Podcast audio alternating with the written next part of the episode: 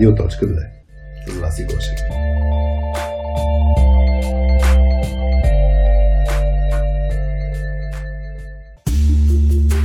Привет на всички! Преди 5 години, 2016 година, с Петя на 31 август стартирахме точката. Това ни беше първия работен ден и всъщност тази седмица имахме рожден ден. Целият екип много, много се радваме, че преминахме през един много интересен до момента път и се радваме, че вие сте заедно с нас в този път и че ни помагате да развиваме заедно IT обществото, IT хората в, в България и не само, как да можем да работим по-добре заедно. Благодарим на Milestone Systems, че подкрепят не само този епизод, ами и всички проекти на точка 2. И ние с тях работим от няколко години. Това, което е интересно, че а, като изключим, че правят продукти а, на световно ниво, а, културата в компанията, това, което се стремят е да имат наистина фокус върху човешките взаимоотношения, върху хората. И както ще чуете в епизода с, с Цвети от Лаунчи, има моменти, в които а, нещата може да не са добре в личен план и тогава културата или средата в една компания са от изключително значение. А, малко по-късно в епизода ще чуете и една лична история от Ива, от Milestone, която си мисля, че всеки един от нас а, може да се свърже с нея. Сега оставям ви на епизода, почерпете се с една торта или нещо питие за наше здраве и приятно слушане. Привет на всички, вие сте с Радио.2 без мама Васи Гошева, с мен Хари и днес с Цвети от Лаунчи. Здрасти, Цвети. Здрасти, Хари. Днес е един по-различен епизод, значи ние по принцип а, имаме едни Z епизоди, където не IT хора се включват да говорят а, даже за не IT теми, не, не, не soft skills теми. Днес според мен ще е доста soft skills темата. А, и, и ще е много любопитна. За мен е нещо, което на всеки му се случва. И то е свързано с това как, как се справяме с, с лични кризи по време на... И, и, и също време да работим. Тоест, да, как по време на работа се справяме с личните кризи. Не знам как ще го формулираме точно. Я разкажи защо на теб или на вас, защото щяхме записваме и с Рали, но сега сме само аз и ти. А, защо ви хрумна тази тема? А, може би защото при нас е актуална от а, а, няколко месеца и в личен план също. И просто мислихме за нещо, което да засегне а, лаунчи като място, но и конкретно да бъде полезно на аудиторията, защото предполагам, че няма човек, който да не е преминал това да бъде в лична криза и да му се налага да работи, а да се чуди как да се справи с ситуацията, доколко да говори за това, доколко а, да се преструва, че нищо не се случва. Даже по, по темата а, преди предишните няколко дни четох няколко стати. Mm-hmm. И неочудващо е в една от тях се гласеше, че проучването показва, че 9 от 10 човека минават през лична криза, докато са на работа, което наистина не е очудващо, защото всеки един човек изживява нещо. Въпросът е как се справя с него а, в работа и конкретно при нас, както може би някои от а, слушателите знаят, Ланчи е място, което съществува от около две години вече, години и половина, създадено с много любов и енергия. И за съжаление тази зима загубихме основателя на Ланчи, което за нас лично като екип си беше травма и трагедия, но пък преминахме през това и продължаваме. Така че това е също, може би, нещо, което би било интересно на аудиторията, как се справяме в ситуация, което е човек скъп и, и то много, много ценен на екипа си отиде. Mm. Как продължава екипа напред?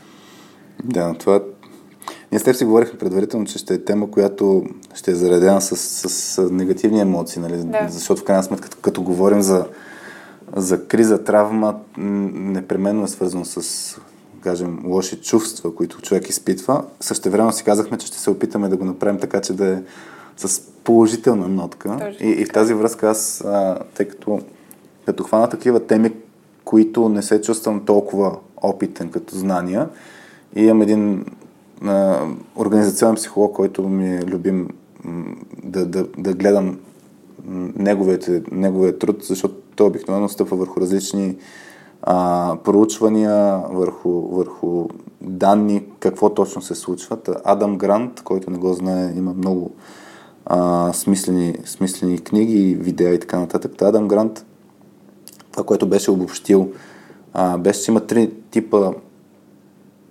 поведение или реакции, когато човек изпита скръп. А, едното е буквално да се щупи, т.е. да не успее да се справи с, с тази ситуация. Второто е да се затрупа с, с работа толкова много, нали, че едно да не забрави. И това дълго време в психологията са приемали, че това са двата варианта. Нали? Или, или тотално се потапяш в, в работа, или тотално се потапяш в скръпта.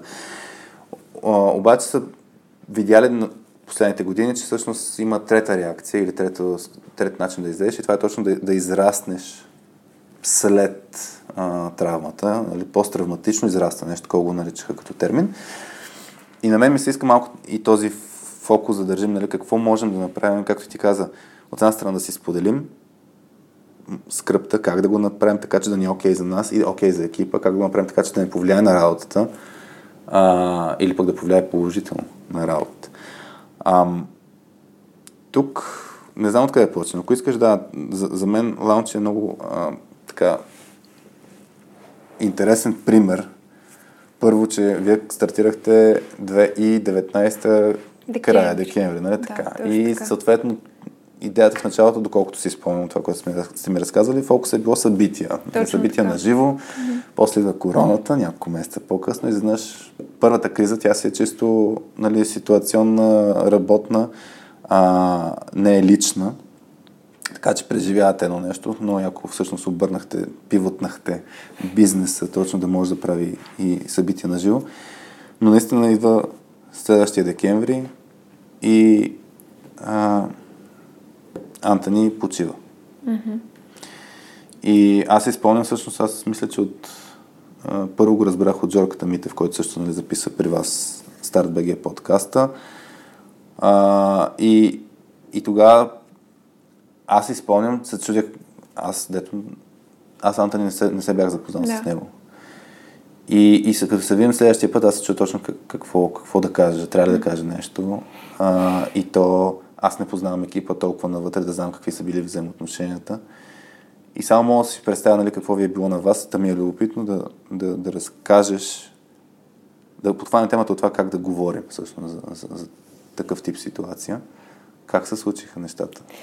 Вътрешно в екипа и ако щеш и между екипа и партньори, клиенти и така нататък. Да, а, ние всъщност, както може да се предположи, за всички беше много изненадващо развитие на нещата, защото а, протичането на този вирус е особено и аз тогава, докато това случваше, изчетох толкова много за а, начинът по който хората преминават, как реагират и нататък, защото той беше много жизнен и въобще нямаше сигнали, че нещо се случва чак толкова травматично и всъщност целият екип не го, докато той беше болен, той много комуникираше с тях през, през, с нас през цялото време, включваше се в работния процес и много малко хора от екипа знаеха, че той е много зле. Всъщност двама или трима човека от екипа знаеха, че той е много зле. И някакси останалите не го, а, дори не си го, не го е предполагаха. И а, заради, ето защото доста, за голяма част от екипа беше много изненадваща новина. И всъщност това, което м- ние направихме в някакъв момент просто съпругата му Олга, която е също собственик и управител на лаунчи, много вярва в идеята и благодаря на нея също в момента продължаваме. А, тя просто информира екипа, че той наистина не е добре. В някакъв момент просто се наложи да информира mm-hmm. какво случва, защото той изчезна. Нали? В някакъв mm-hmm. момент вече нямаше как да се комуникира с него. И а, след това, просто когато се случи, се случи. Нямаше, нямаше момент, в който да скажем да съберем нещо, да споделим може би това, което си говорихме с теб, в предварителния разговор, просто а, продължихме напред, информирахме информирахме нашите партньори, клиенти, а, някакси в тази насока, че ние на всяка цена ще продължим това, което Антони е започнал. И разбира се, това е една огромна травма, която предполагам хора, някои хора от екипа все още не могат да преодолеят, но пък за сметка на това а, натиснахме здраво педала, за да продължим и някакси да не се обгърнем в скръп, защото това може да повлияе както на нашите клиенти, партньори, така и на лаунч като място. Ние искахме да го запазим, защото то е наситено с ужасно много позитивна енергия mm-hmm. и бих казал, че тя не изчезна. Аз не съм се чувствала зле, идвайки тук, което mm-hmm. е странно, защото съм изживяла много тежки лични кризи с загуба на много-много близки хора при които а, дълго време, в течение на години, аз не искам да минавам покрай локации, в които ми mm-hmm. напомня за тях, които често сме били там. Просто искам тотално да, да се откъсна. А в този случай някакси останахме, останало в мен това, конкретно говоря за себе си, не знам да. как е било при колегите, усещане за нещо хубаво, защото аз започнах тук с адски много а, желание и надежда.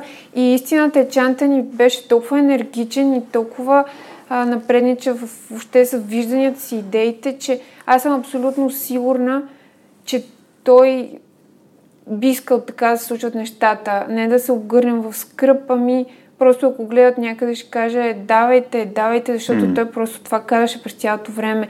Даже последните месеци, месеца, когато се разболя и когато влезе в болница, беше толкова а, ентусиазиран от това, че тук а, кипеше толкова много труд и работа. Имаше ужасно много събития. Той може би не, дори не си е представял как за 3 месеца толкова активно ще работим, защото аз като дойдох юни месец, май месец миналата година беше. Mm-hmm. А, това беше едно много хубаво място, което беше празно. През yeah. цялото време беше празно и а, просто трябваше за 3 месеца да наложим името лаунч като място за такъв тип събития, yeah. онлайн и стриминг. Тоест, това място го има и може да работи, защото имаше малко места в София, които правят събития, въобще работиха. Просто а, бизнесът с събития беше до такава степен заспал и хората, които се занимаваха с събития, бяха в една огромна дупка, понеже аз се занимавам с събития от 10-15 години. И просто не ти идва на ум какво можеш да правиш. И в някакъв момент ти чуваш за някакви онлайн събития, хибридни събития, обаче мозъкът ти изключва и казва, това са глупости, това никога не може да се случи по същия начин, никой не се интересува от тия събития, кой въобще ги гледа, кой въобще ги слуша. Изведнъж ти осъзнаваш, че не е така. Просто те няма избор, бизнесът отива там. И и, и за него беше огромно вълнение и както съпругата му казва, за него това си беше място, в което той буквално живееше като дете, идваше след а, трудни работни дни и тук просто си почива и се забавлява, тества някакви неща по цял ден, по цял нощ. И затова той беше много ентусиазиран и, а, и буквално казваше Цвети, we will burn this city out. Толкова беше ентусиазиран и няма как това нещо да, да изчезне. То енергията yeah. е тук и, и нещата се случват и няма причина да спреш, напротив. Всъщност това, което разказваш, а, доколкото четох аз, това е един, един от механизмите, с които да се справим всъщност да продължим делото на някого, примерно в вашия конкретен случай. Нали? Като лидера си тръгне по този начин. А, един от механизмите е нали, той какво ще, ще да иска да се случва. Нали, както ти го каза сега, тук ще се обгърнем скръп или, или ще продължим напред. И това е наистина все едно някакси някои път хората имат нужда от позволение всъщност да, да, да не скърбиш дълго време, защото естественото нещо, което се случва, а, има едни три пи, три пи, три, три пъта а, на, на английски. Какво се случва, когато човек преживее а, някаква така лична криза и, и, и, или травма. И би ги сложил, би ги споделил, защото м- аз, аз не ги знаех тези, тези неща и за мен е интересен инструмент точно как се справиш по, по хубав начин. Идва по принцип от, а, от Мартин Селингман, той е един психолог, който е изследвал дълго време травма и после мисля, че той се води един от основателите на направлението позитивна психология, но преди това много дълго време се занимавал точно с травми скръп. И за, за него бях чел в, за точно тези три пъта бях чел в Option B, книгата на Шерил Сандбърг, mm-hmm. която е COO на Фейсбук, която загубва всъщност мъжа си е така изненадващо на а, било в човека е тичал на такава, как се казва? Пътека. Пътека в къщи и го намират на, на земята умрял и тя си мисля, нали, паднал е, ударил си главата и, и, и така нататък. Но всъщност има някаква болест, която не, а, не е била хваната на време. Но първото П е personalization или това да си да си кажеш аз съм виновен. Тоест по някакъв начин човек като преживее нещо, се чуди как, какво може да направи, mm-hmm. така че да не се случи. И, и почва всякакви а, странни, а, от външна страна странни въпроси да си задава. Примерно въпросната Шерил си е задала, ако бях лекар, сигурно щях да мога да диагностицирам това нещо. Нали? До такава степен почва да, си, да, да се обвинява. А, и, и всъщност тук един от, един от подходите е да, да действаш към себе си, както някой приятел би действал към теб. Нали? Да ще ти каже, това е абсурдно. Защото ние сме склонни, даже доколкото четох жените, много повече са склонни да са още по-критични към себе си, но а, всъщност е това е а, нали, да си кажеш, а, че, че не си ти виновен, че всъщност е естествено да, да изпитваш някакъв вид вина. И то вината после даже я има и в а, режима на, а, примерно, хората почват ти помагат а, и, и да, да си свършиш някакви неща, стил да си изготвиш, да се грижиш за нещо, което типично се грижиш, но, защото когато има силна скръп, ти буквално си безсилен за някакви неща и почваш да се извиняваш на тия хора, че нарушаваш нали, на тях а, спокойство. Та, това с, с, с, съжалявам също е пак някаква, някаква форма да засилва как да кажа, негативното а, отработване на ситуацията. И, и тук за мен е много важна всъщност средата от една страна, нали, да имаш хора, на които да се опреш и те да, да ти, да ти а, помагат. Аз замислих, нали, ще видим колко, какви истории ще споделяме. Нали, аз замислих за някакви лични истории. В момента включително преживявам нещо. А, но пак не всеки е склонен да сподели. М- каквото е било. Ти, както каза, а, екипа, нали, кой как се е чувствал, а, малко може да не е известно в момента, защото mm. някой път може да стане тема табу. Всички това, което каза, ме има превпечатление, преди като ти се е случва да избягваш някакви места, реално е за да не ти напомнят. Да. И, и много хора, всъщност, примерно, ако, ако знаят, че нещо се случва, аз ти как аз се чуих как да реагирам. Те няма да, да повдигнат темата все едно, за да не напомнят. Обаче това има обратен ефект. Тоест, когато става дума за един екип и имаш на английския The Elephant in the Room, нали, има някаква така тема, дето е много а, трудна, да, да се обсъжда, естественото поведение е да не се обсъжда. Това го наричат майчиния ефект психолозите. Нали, трудната тема се избягва. Обаче, като се избягва, хората почват да се усещат все едно игнорирани или е, изолирани. И тук за мен е много, много а, труден е баланс, но, но това е тема, която трябва да се говори под някаква форма. А, и се зачудих сега как, как може да се подходи. Аз не знам, тук имам някакви мисли, ти имаш някакви мисли как можеш да подходиш. Примерно, ако влезем в ролята на ние нямаме травма лична, ще изляза малко от казуса с, с, с Антони. Представяме си, че някой човек преживява нещо и ние знаем. Човек си е казал. Той това ще видим как, как може да си кажем, че преживяваме да. нещо. Може и оттам да тръгнем.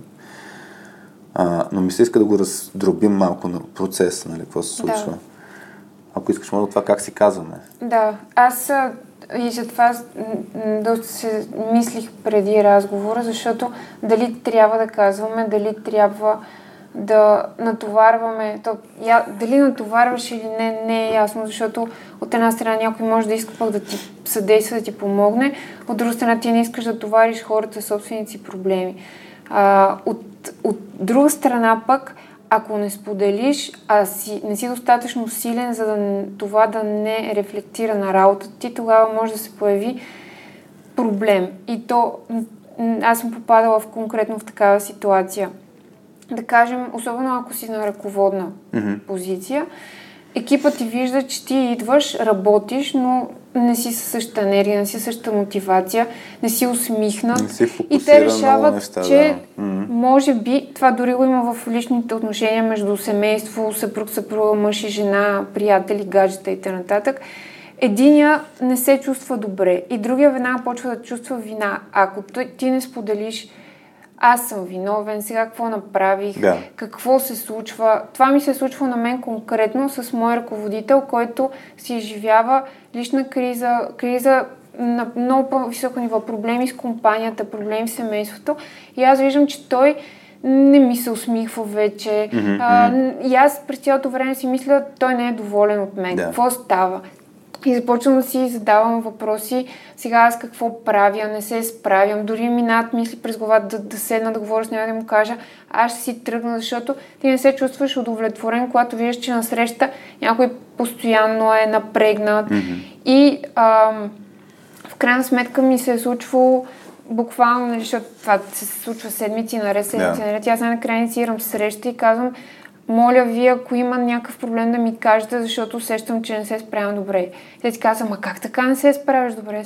Еми, аз виждам, че не сте доволни, това няма нищо общо с теб, аз имам лични проблеми, фирмата не върви и ти в някакъв момент си казваш, ох, добре, защо не го питах по-рано или защо поне човека не, не спомене нещо, защото така можеш да изгубиш екип и, и се случвало. Просто човек решава, аз не се справям, проблем е в мене, тръгвам си. Това може да бъде и в отношения между мъж и жена много често.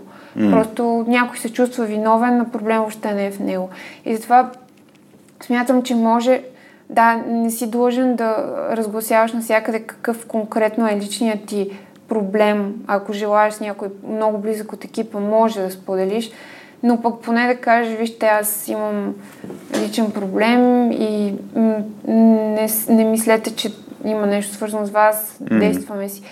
Това конкретно се е случвало и на мен последните месеци, защото съм в такава лична ситуация трудна и екипа ми ме е питал Цвети, какво ти е, защо си така, им казвам, нещо не си в настроение. И те просто виждаш, че а, те се притесняват, да. че проблема е в тях. Mm-hmm. И това просто им казваш, имам, имам лични проблеми, нали не е конкретно тук проблема. И от тази гледна точка, според мен, поне ако не си достатъчно силен, че това въобще да не ти се отразява на работата, е хубаво поне да споделиш, че нещо ти се случва без детайли. Ако, ако имаш нужда да говориш за това, понеже има различни хора, понякога, когато травмата или проблема са много пресни, имаш нужда постоянно да говориш за това. И говориш, говориш, говориш и просто трябва да го изговориш, понякога отнема месеци, а, повтаряш си едно и също, чужи се едни и същи неща и в някакъв момент то започва да избледнява, но имаш нужда да говориш. Ако имаш човек от екипа, който ти е достатъчно близък, дискретен mm. и можеш да говориш с него, аз не бих се спряла да, да споделя, да. просто защото по някакъв начин олеква. Тук аз няколко неща ще подхвана. Се, замислих се, тъй като им, имахме един екип, с когото работихме а, и там имаше човек от екипа, който а, преживяваше някакви неща и, и въпросът това се отразяваше на екипа от към перформанс. И тук а, значи, аз съм по принцип много, много за хората. Човешките взаимоотношения, това се споделя, това се, нали, да се изгради точно чисто човешките а, връзки между хората. Същевременно знам тая крайност, където има много негативен ефект прекомерното споделяне. Сега ще, ще хвана от една страна тая тема и после сетих за още някои неща, които, които ти споделя. Едното нещо е, значи имаше ние преди една година, всъщност на DFBG All in One, което записвахме да. даже тук да. а, в Лаунчи. А, тогава имах една тема, която а, казваше как да се справим с гнилата ябълка в екип. Да, си спомням. И, и сега въпросът е, нали, типично като се говори за гнилата ябълка, се говори примерно за човек, който е вкара негативни а, емоции. Нали, каднярата е един тип гнила ябълка, който постоянно ще, ще говори навъпреки, ще внася много напрежение. Втория е скатавката, където нищо не върши, се опитва нищо да не прави, да не го забелязат. Но, но третия е, а, чакай, че ми избяга думата, а, но, но си представи Магарен Стойори, който е а, меланхолично настроен, а, не, няма, не внася негативна енергия. Да. И въпросът е всъщност, че някой път, когато има човек, който преживява нещо, както ти каза, дори да, дори да, да, да, да не го изрази по някакъв начин, но и другата крайност, да го изразява всеки ден, може да доведе до това всички останали да го усещат и да не може екипа да се справи с, с ситуацията. И за мен точно тук е много ключово. Това, което всъщност обсъждам днес, как екипът да се справи, т.е. как от една страна ние лично се справим с такива ситуации, от друга страна как екипа да се справи. И за мен е а, труден е баланс, но и двете крайности, където нищо не си казваш, са опасни, както лично, така и за екипа и където нон-стоп това е тема. Ако нон-стоп това е тема, означава, че наистина ще се обгърнем в тази скръп и ние няма да се справим с, с това като екип. Но това означава, че трябва да сме безчувствени. А, и, и тук ще се върна на това как може да споделяме. Аз мисля, че някои от епизодите на радиоточката го бях споменал, но по темата това да си уязвим, може, може човек да бъде уязвим без да си нарушава личните граници. Тоест, има хора, както ти казвам, различни вид хора, как се правят с такъв тип ситуации. Някои хора, тъй като не искат нищо да казват за това какво преживяват, не казват нищо. А, има други хора, които ще кажат много детайли и, и това ще, обсип, ще засипе целият екип. Но мисля, че на, в, трябва, трябва в един подкаст с, от Taken for Granted на Адам Грант с uh, Брене Браун, когато Брене Браун има много голям фокус върху уязвимост а, доверие и така нататък. Та, точно това разглеждаха. Ако имаш граници, а, където не искаш да си ги нарушаваш, няма да кажеш точно каква ти е кризата, а, това не означава, че не, можеш да кажеш на екипа хора, в момента преживявам нещо лично, а, знам, че сте тук да ме подкрепите и се чувствам спокоен, че когато съм готов да си споделя повече, ще мога да дойда и да ви разкажа. В момента имам нужда да се справя по един си начин нали, с тази ситуация. И, и благодаря ви, нали, че, че сте тук за мен. Тоест, по този начин можеш даже да кажеш ще дойда при вас, когато аз съм, че съм спокоен а, и също време да кажеш има, има нещо, няма нужда да, да мислите, както ти разказвам. Не мислете, че е заради вас да. проблема. Защото за мен има два, два ключови момента тук. Първо, всеки наистина ще си помисли от собствената камбанария, аз по някакъв начин причинявам това нещо, заради колегата, шефа и така нататък. И второто нещо, което е супер важно е, всъщност, наистина всеки преживява нещо. Всеки има някаква лична история и, и даже това е много относително каква е тази лична история. Ние тръгваме с, за мен, много трудната тема като смърт. А, и, и то е смърт на близък човек. Сещам се, имаше един пример, Жозе Мориня, който беше тренер на Тотнам, който аз следя. Той беше казал, бях му гледал едно интервю, където екипа отбора го гледа на мръстен, той е треньор на отбора, той влиза някакъв супер намръстен и каза в даден момент хора да знаете, кучето, което от 20 години е с мен, почина и затова съм намръстен, не заради вас и ще съм такъв в следващите няколко дни. Та, темата със смъртта е много голяма, но има ситуации, които Примерно ние вече като сме на по-голяма възраст и имаме повече житейски опит, може да струва не е чак толкова голяма драма. Някой, че примерно му е а, че е без работа 3 месеца или че са му отказали някъде да го приемат в университет, такъв тип неща. А, всичко е относително, т.е. човек си преживява тези неща спрямо собствения си опит. И ние трябва да сме съпричастни към, към хората, че има нали, магнитуда, не е чак толкова голяма, за човека е. Да. Та, това са ми някакви мисли в тази посока за наистина как да, как да си споделим. И че е важно да си споделим. А, ще мъкне другите две пъта, ако на теб ти хрумне да. нещо в тази посока. Значи едното беше персонализейшн, да си кажем аз съм виновен. Другото нещо е pervasiveness, което на български, как го преведа, аз ще го кажа, че нещо, което ще е всеобхватно, защото идеята е, че а, една лична криза почваш да видиш как това влияе на целият ти а, живот, на всичко, което правиш. Нали, ето, примерно, оф, не мога да свърша работа, ох, тук не мога да ми върви комуникация с тия хора, оф, оф, оф. И изнъж усещаш как това, това влияе на всичко. И последното е persistence, което е, че това нещо няма да го преживееш. Цял живот ще е така. И даже има хора, които първият път, когато изпитат щастие, а, нали, първо се чувстват виновни, mm. че нямат позволението да се чувстват щастливи. А, и, и, и въпросът е точно, че им е странно, защото наистина са мислили, че цял живот ще е така. Да, да, прехвърлям топката на теб, аз из, изхвърлих малко мисли, ако, ако мога подхванеш нещо от тези неща, които ти споделих. Um,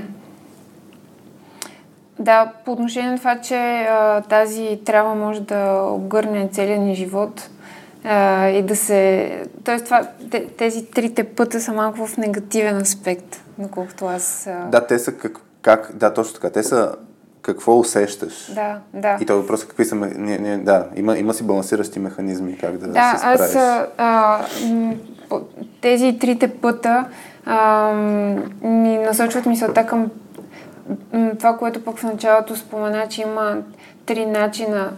Концепцията е, че има три начина да справя на ситуациите. Mm-hmm. Едната е тотално нали, да крахнеш, mm-hmm. втората е да се огърнеш работа и трета е да израснеш.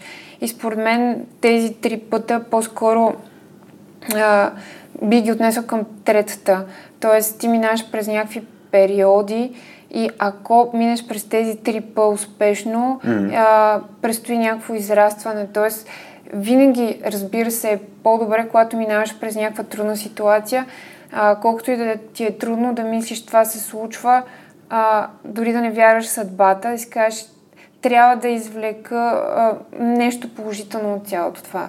Колкото и да е трудно, ако, ако не мислиш нали, а, насока това се случва, защото така трябва да се случи, за да за да ни предпази от нещо много по-голямо и драматично, което е щяло да стане, ако а, това не се беше случило. Да, тук между това, това го фащаш, това е наистина един това е за първото път начин, по който човек наистина се справи а, и то е да си помислиш за изглежда обратно, да си помислиш за нещо по-лошо. Да, аз мога да, нали, не знам дали трябва да навлизам в някакви много лични Ти а, а, теми, но да кажем нещо, което е много травматично, но се случи вече преди много години и някакси когато то се случи и годините след това съм се питала защо се случи и съм се опитвала с това да си го обяснявам. Сега, а, когато може би съм била на 13 години, а, ние а, имахме много, много тежка семейна травма или нали, драма, тъй като загубих първия си братовчет, който трагично загина. И тогава всъщност това за а, едно дете, не искам въобще да си мисля какво е било за семейство майки бащи, но за едно дете, което е толкова малко, обаче вече осъзнава какво се случва, е огромна травма. Тоест ти, мисля, че това в крайна сметка си оказа, си влияе до сега на въобще на страховете ми. Mm-hmm. Но както и да е, въпросът е, че тогава ти не можеш да асимилираш защо това нещо се е случило. И нямаш обяснение, защото ние бяхме като, нали, имат различни семейства, но конкретно при нас първите братовчеди сме като брати и сестри, т.е. Mm-hmm. много близки родители, много близки деца. И ти просто не можеш да, да асимилира главата ти. Какво се случва? Не искаш да съществуваш, не искаш да се прибираш, не искаш нищо. И в някакъв момент, понеже той беше много, много енергичен и много див, и постоянно правеше ужасно рисковани неща. Ама ужасно рисковани неща. И аз просто си помислих, ами може би просто е щял да стане някъде, някога и може би е трябвало да стане сега, защото да кажем, ако е станало когато той е на 30, има семейство и да кажем пътува супер бързо с 200 км в час и си отиде цялото му семейство, тогава травмата ще е много по-голяма. И си мислиш всякакви такива безумни неща, само и само да си обясниш защо по дяволите това се е случило и, и, и как то е било за да те предпази от нещо много по-травматично. Mm-hmm. А, от друга страна пък, м- когато ти се случват различни травми, когато си пък малко по-възрастен и вече всички тези травми, колкото и да са тежки, те винаги те карат да мислиш. По някакъв начин се затваряш себе си за известно време и мислиш, мислиш, мислиш. Правят те някакси по-мъдър. Дори без да четеш книги, да кажем, те правят по-мъдър, насочват вниманието ти към нещо по-значимо в този живот, отколкото удоволствията и mm-hmm. ежедневната работа. И а, когато минеш през някаква такава тежка ситуация, обикновено много мислиш и тя пък може да е а, момент ти, ти, ти да преосмислиш собствения си характер, собствените си нали, слабости и да опиташ да се бориш с тях. Тоест да си казваш, е това сега стана, както ти казваш, почваш да се обвиняваш. Сега вече говоря за кризи във възраст, когато си mm-hmm. при възрастните. Случва се някаква ситуация между теб и някой и почваш да се обвиняваш. Аз а, можех да го предпазя, аз можеш да направя това и това и това. И почваш да мислиш, защото обикновено в някакви отношения винаги един и другия е прав. Колкото и да си мислиш, че само ти си прав, винаги другия е прав. И си казваш, той сега, нали, тя защо така се държи, какво направих, аз, нали, почваш да анализираш, mm. тогава ми каза това, аз казах това, обаче той явно тогава е бил прав или тя е била права и почваш да анализираш собствените си слаби черти и да се бориш с тях или да, да се опиташ по някакъв начин да, да ги промениш, дали можеш или не, не е ясно, но пък почваш да работиш върху себе си, върху това, което не ти харесва в себе си казваш, ето сега аз, това ми се случва, обаче аз направя това и това, нали, ще преборя ситуацията, но ще изляза най-накрая с нещо положително. Ще насоча енергията си към нещо по-градивно, към това да помагаш на някой, защото е много лесно да си затвориш черупката и да търсиш съжаление – това не помагаш на никой, с което е натоварваш нали, хората около себе си, може би в някакъв момент не можеш да го избегнеш, но трябва да има някаква граница. Ако не искаш до крайна степен да ги натовариш, ще се превърнеш в някаква жертва, която всички съжаляват. А, и просто почваш да мислиш какво аз да направя, за да, за да изляза по, по-мъдър и по-силен от тази цялата ситуация и това едва ли не да не ми се случва пак, защото mm тук е, да, тук е интересно. А, от една страна съм съгласен с теб за това, че точно да, да извлечеш а, нали, да, положителен фокус. А, от друга страна, много тези ситуации не, не, нямаме директно влияние. Мисъл, да, а, някои, неща, някои неща се случват и, и да, тук, тук наистина на, въпросът е да, да разпознаем, че някои неща не зависят от нас. Аз мога ти кажа, сещам се, веднъж бях бившата ми приятел, която така беше, имаше някакъв крив ден и беше много ядосана и по някакъв начин аз бях виновен, че е заваляло дъжд. И аз се чуя, дали, дали това малко ми е извън контрола. Е, да, да. Но, но, но в такива ситуации точно, че човек е, мисли много повече от това, че е можел да направи нещо. И, и за мен това това е също един важен аспект, да, да разпознаваме, че някои неща не зависят от нас и да, а, нали, пак това с първото П, нали, не, да не го персонализираме. Има неща, не, които не са заради характера ни, не са ни заради а, какво сме направили като действия, те са се случили.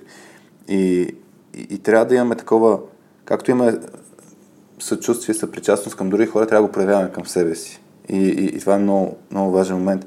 А, а други, който за мен е много ключов от гледна точка на среда и екип – е, че а, трябва да дадем възможността на, на, на хората да, да обработят тази ситуация, което означава дори гъвкаво работно време, отпуск, ако е нужно. А, и, и, и за мен е, а, и, и го има елемента, това, което ти каза, хората ще, ще ние се чувстваме точно това да, да не натоварваме другите.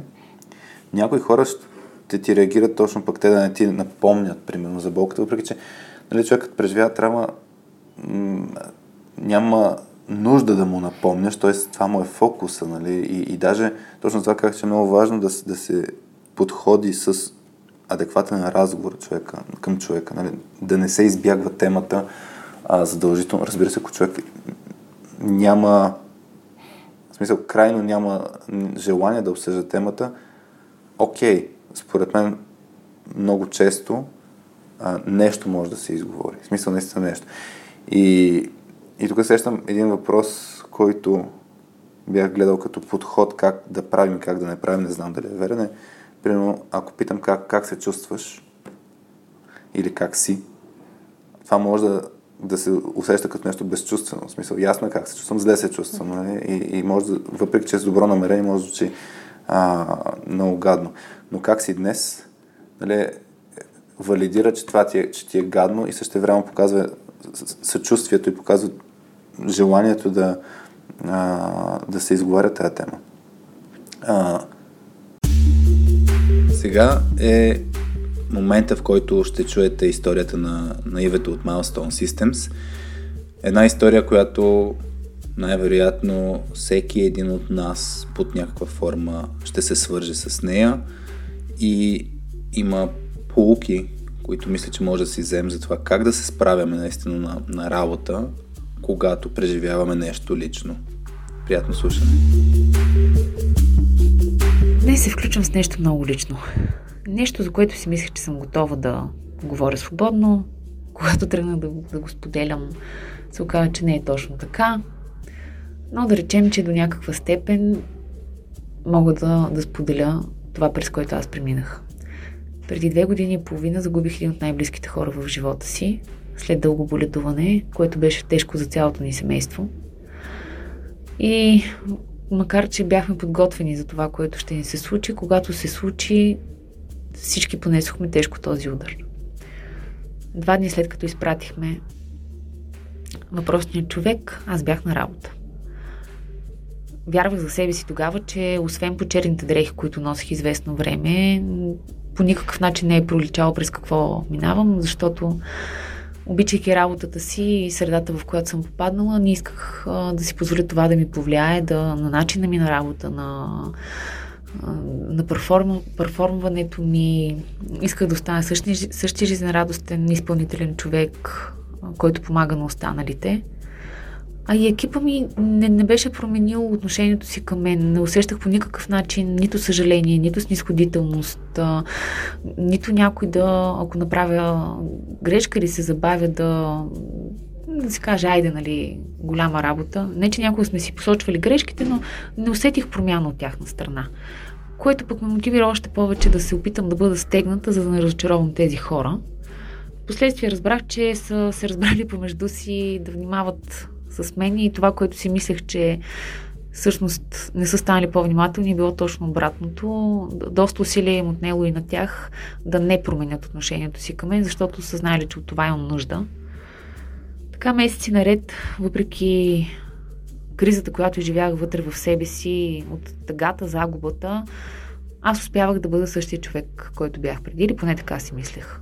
Върших работата си добре, справях се с всички проекти, до момента, в който, може би половин година по-късно, тази изкуствена фасада не се щупи. Тя не просто се пропука, тя се срина. Срина се един ден, към края на работния ден, когато в коридора в офиса ни получих паника атака и повече не можех да издържам. Извиках менеджера си, споделих и, и ам, тогава всъщност може би ми олекна, може би осъзнах, че бутилирайки тези емоции, опитвайки се да продължа както Сега, че, не, че нищо не се е случило, но да продължа да живея живота си, сякаш съм преживяла тъгата си, не е било правилният начин за мен. Благодарение на нея и на други хора около мен, лека по леко успях да се възстановя. Истински, смея да кажа. все още ми, ми е тъжно, на моменти ми е тежко, но успях с подкрепата на хората около себе си да се справя с това нещо. извода, който взех за себе си от тази ситуация е, че в крайна сметка сме хора и особено ако работим с човешки същества, но в истинския смисъл на човешки същества, такива, които са състрадателни, които са внимателни, които те разбират, няма нищо лошо от време на време да си позволим да, да бъдем слаби, да имаме моменти, в които не сме топ перформери, защото личният ни живот особено когато минаваме през тежка криза, дали е загуба на близък човек, дали е тежка раздяла, проблеми в къщи, финансови проблеми, безисходица, се случва на всеки от нас. И е човешко на моменти да не бъдеш най-доброто, да не даваш най-доброто, да не си на 100%. Моята менеджерка много често ми повтаря това. Ей, ти няма как да си винаги на 100%. Има дни, в които сме на 120, но има дни, в които сме на 20 и това е абсолютно окей. Okay. Та, наскоро преминах през друга така, лична драма, може би да нарека в живота си. И благодарение на това, което изживях преди година и преди две години и половина, осъзнавайки как почва да ми влияят емоциите и това, през което преминавам на работата, аз просто седнах и абсолютно откровенно казах, да, в момента имам проблеми, знам, че не съм топ перформер, справям се с най-важните неща, които имам в работното си ежедневие, с другите ще наваксам, просто имам нужда от време. И срещнах разбиране, което отново ме мотивира да се хване и да се събера по-бързо в ръце. Та, когато преминаваме през нещо тежко в живота си, наистина е хубаво да си припомним, че всички сме хора и всеки има такива моменти. Но и да се огледаме около себе си и да намерим, ако не можем да открием вътрешната мотивация да съберем, да се огледаме и да ни открием в хората, които винаги са ни подкрепили. За което съм благодарна, че живота ми е срещнал с такива и успявам да лека по лека да премина през предизвикателствата, които ми поднася.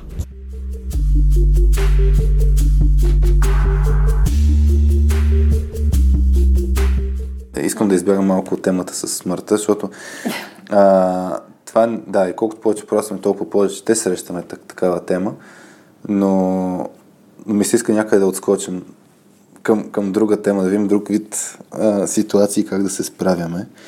Ами, може би, а, пак нещата, които не зависят от нас, които са много, нали, може, както а, също си говорихме в предварителния разговор в една, да кажем, в една компания може да има огромни кризи, които въобще не зависят от нас, както беше нещастен случай, да кажем, в тези заводи за оръжия става някаква експлозия, mm-hmm. те, те трябва да ходиш на работа. А, или пак случва се някакво нещастие с някого, което ти няма как да влияеш, mm-hmm. но ти си в криза. И а, какви са начините за да минем през тази криза, ако не сме се щупили а, и когато да, не се обвиняваме, защото ние няма какво да направим в ситуацията.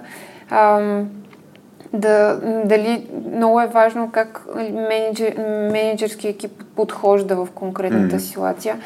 А, дали инициира разговори. Сега, не всяка компания може да си позволи или пък ръководството е на такъв етап, че да установи или да проумее, че може да им помогне чрез някакви беседи, чрез съдействие на специалист, mm. с който да им помогне да го изговорят и да го преживеят, но поне а, да, да даде някаква някакъв възможност времева този човек да преживее ситуацията и да има един толеранс, т.е.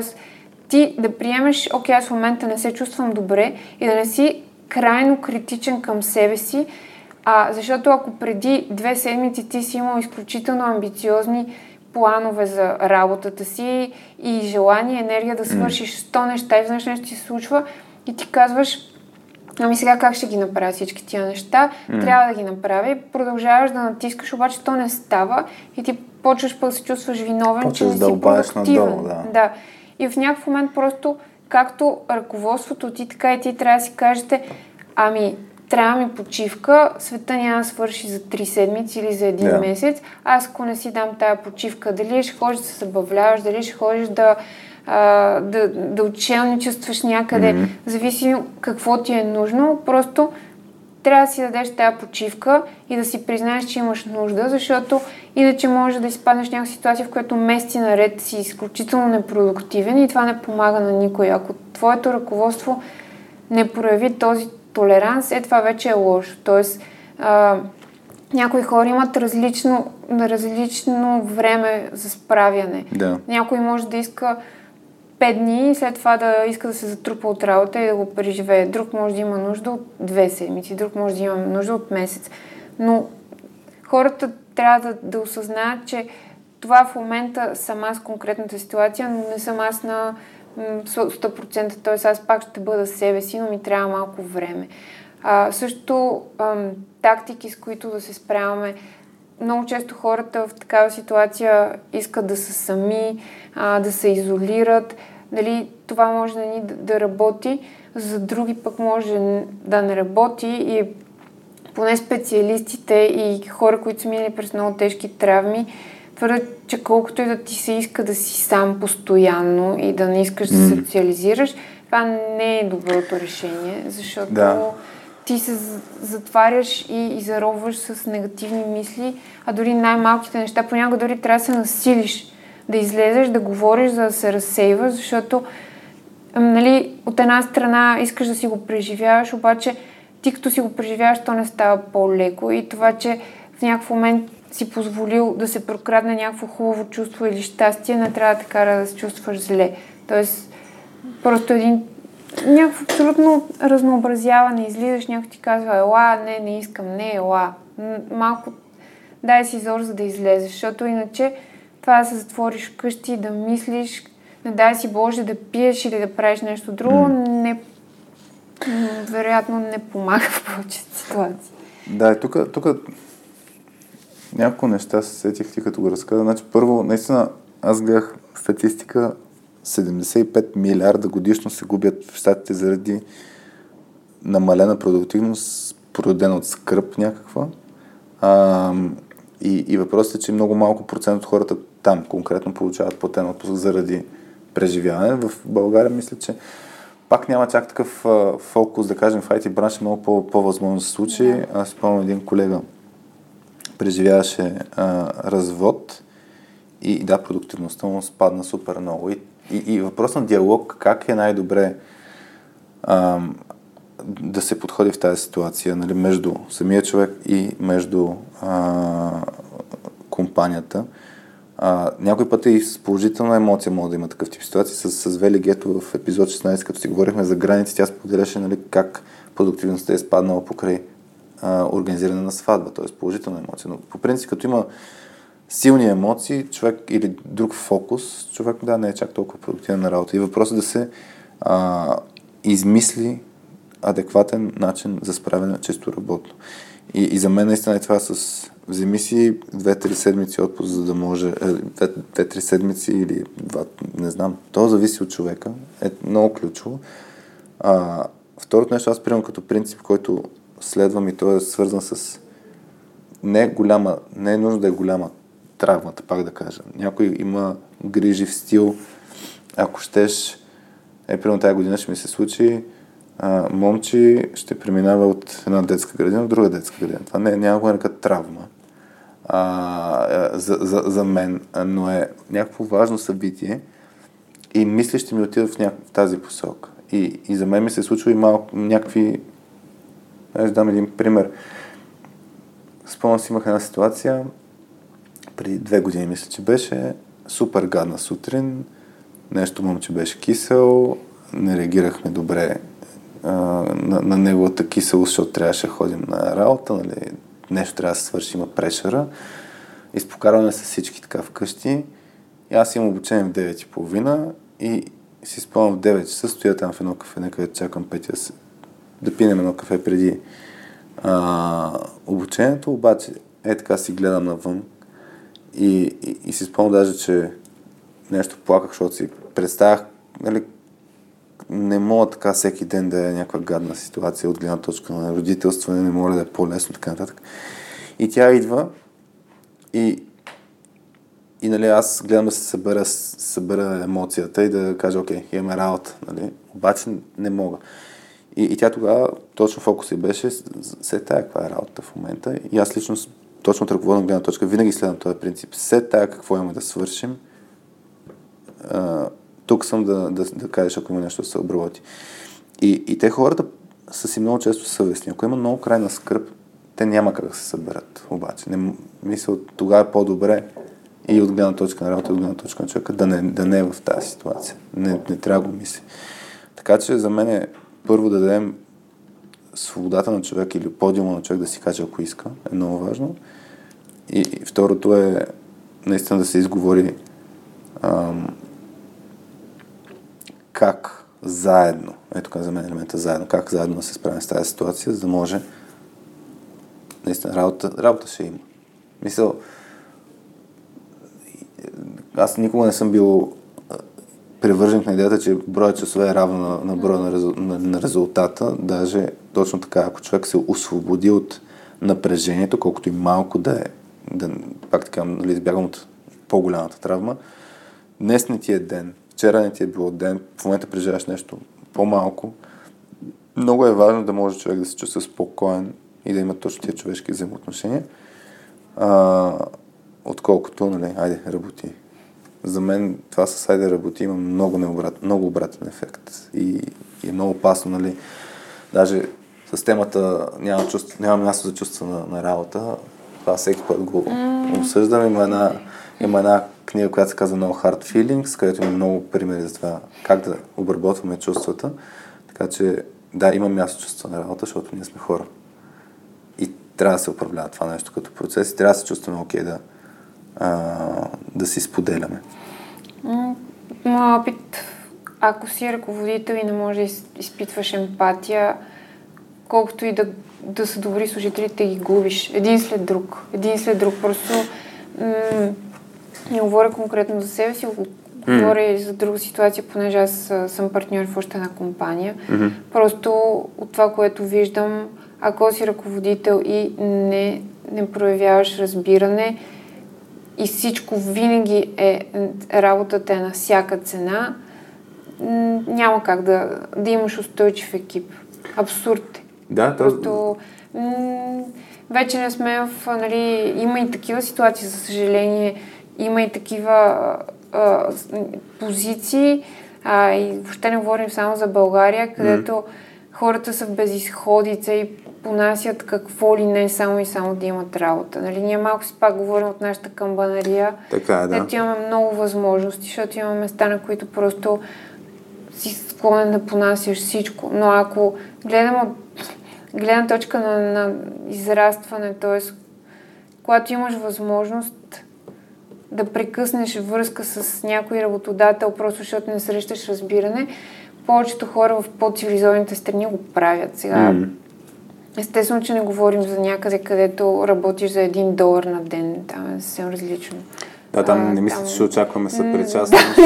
ще, ще кажат, тя си няма други проблеми, говорят за емоциите си, но съжаление или не в развитите страни просто се обръща повече внимание и на духовната част от аз, аз, да, бих, бих, бих те целен знал, че има и, а, в смисъл степента на, на съпричастност, да, ще е различна в някакъв вид, някой вид работи, но ме ми се струва ние, ние, това ни е едно от нещата, които най-много говорим, когато работим с, с екипи, е точно елемента на това, че не трябва да има фокус върху, само върху резултатите. Ние даже затова разработихме един, разработихме един модел, където а, в основата, той много други модели има, които в основата казват, че е важно каква е средата, какво е доверието между хората, какви са връзки, каква е така наречената психологическа сигурност. И всъщност, а, чрез проява на уязвимост се изгражда повече доверие. И, и, нали, и такъв тип ситуации, където човек споделя нещо, до някакъв смисъл, пак кам, спрямо границите му, но споделянето на нещо ще повлияе на, на останалите и то може да повлияе положително. Пак кам, това е много тънък баланс. Ако постоянно засипваме нали, с, с нашите грижи, това ще отиде в този ефект, да говорих за гнилата ябълка, че ще повлияем на целия екип да е непродуктивен, да е меланхоличен да, и така ще спадне продуктивността. Така че, да, можем да сме се причастни с всякакви ситуации. Да, не трябва да отиваме в крайности, което означава, че трябва да го обработваме. Трябва да позволим хората да си споделят а, болките. И по принцип индикатора за силните екипи, че болката на един е болка на всички. Защото наистина, ако си представим като един, че сме един жив организъм и, и какво се случва, когато нас ни боли глава, нали? Или, примерно, болите крака е по-лесно ще. Болите крак и, и не мога да ходиш нормално. Дори част от тялото не ти казват, ходи бе, мисъл, трябва да работиш, семия тая ще те боли. Не, те са скачени съдове и, и болката наистина се, другите балансират. И затова е наистина, а, ако фана тази метафора, другите хора от екипа, те първо ще знаят за твоята съществуваща болка и второ ще компенсират по някакъв начин и това е окей. Okay. Ако е хронично, да, може да се наложи някакъв помощ от лекар или нещо от сорта, така че наистина това с консултант, с, с човек, който а, има опит И тук може да е специалист, който има опит, може да ти е наистина за мен съпорт група. Приятели, ако имаш, те, те могат да те подкрепят често като да не си а, сам. Хора, които са преживяли подобно нещо, според мен е изключително да. важно. И аз лично, като съм изпал в подобна ситуация, а, то, то е естествено нали, да се допиташ до, до опита на другия. И то не е толкова за да му вземеш експертизата и, и решенията, а колкото да знаеш първо, че не си сам. Това за мен е а, изключително важно да, да знаеш, че не наистина, че не си сам, че не ти се случва само на теб. И, и това чувство освобождава и знае, окей, значи има и нали, точно по линията на третото пък, което беше, нали, че е персистент, нали, че няма да, да свърши да е това вечно. чувство, че е вечно, да, като знаеш, че човек е минал през такова нещо и се е развил и то положително, ти си кажеш, окей, значи аз... Има, има пътеки. Ам... Аз тук съм си записал някакви въпроси, които си, си казах, че трябва да си зададем. Ам... Как, чуя се как ам... е смислено подходим с, с клиенти. Е, това ми беше много любопитно. Тоест, преживяваме, преживяваме нещо като екип. В вашия случай е било важно сигурно да, да има посланието Лаунче ще продължи с Да. пълна пара, нали? Тоест е Така бил беше. важен момент нали, да се комуникира, за да не се вкарат хората в някакви филми, предполагам. Ами да, защото е нормално, особено, да, ние сме ново място, но пък имаме а, утвърдени клиенти, хора, които разчитат на нас.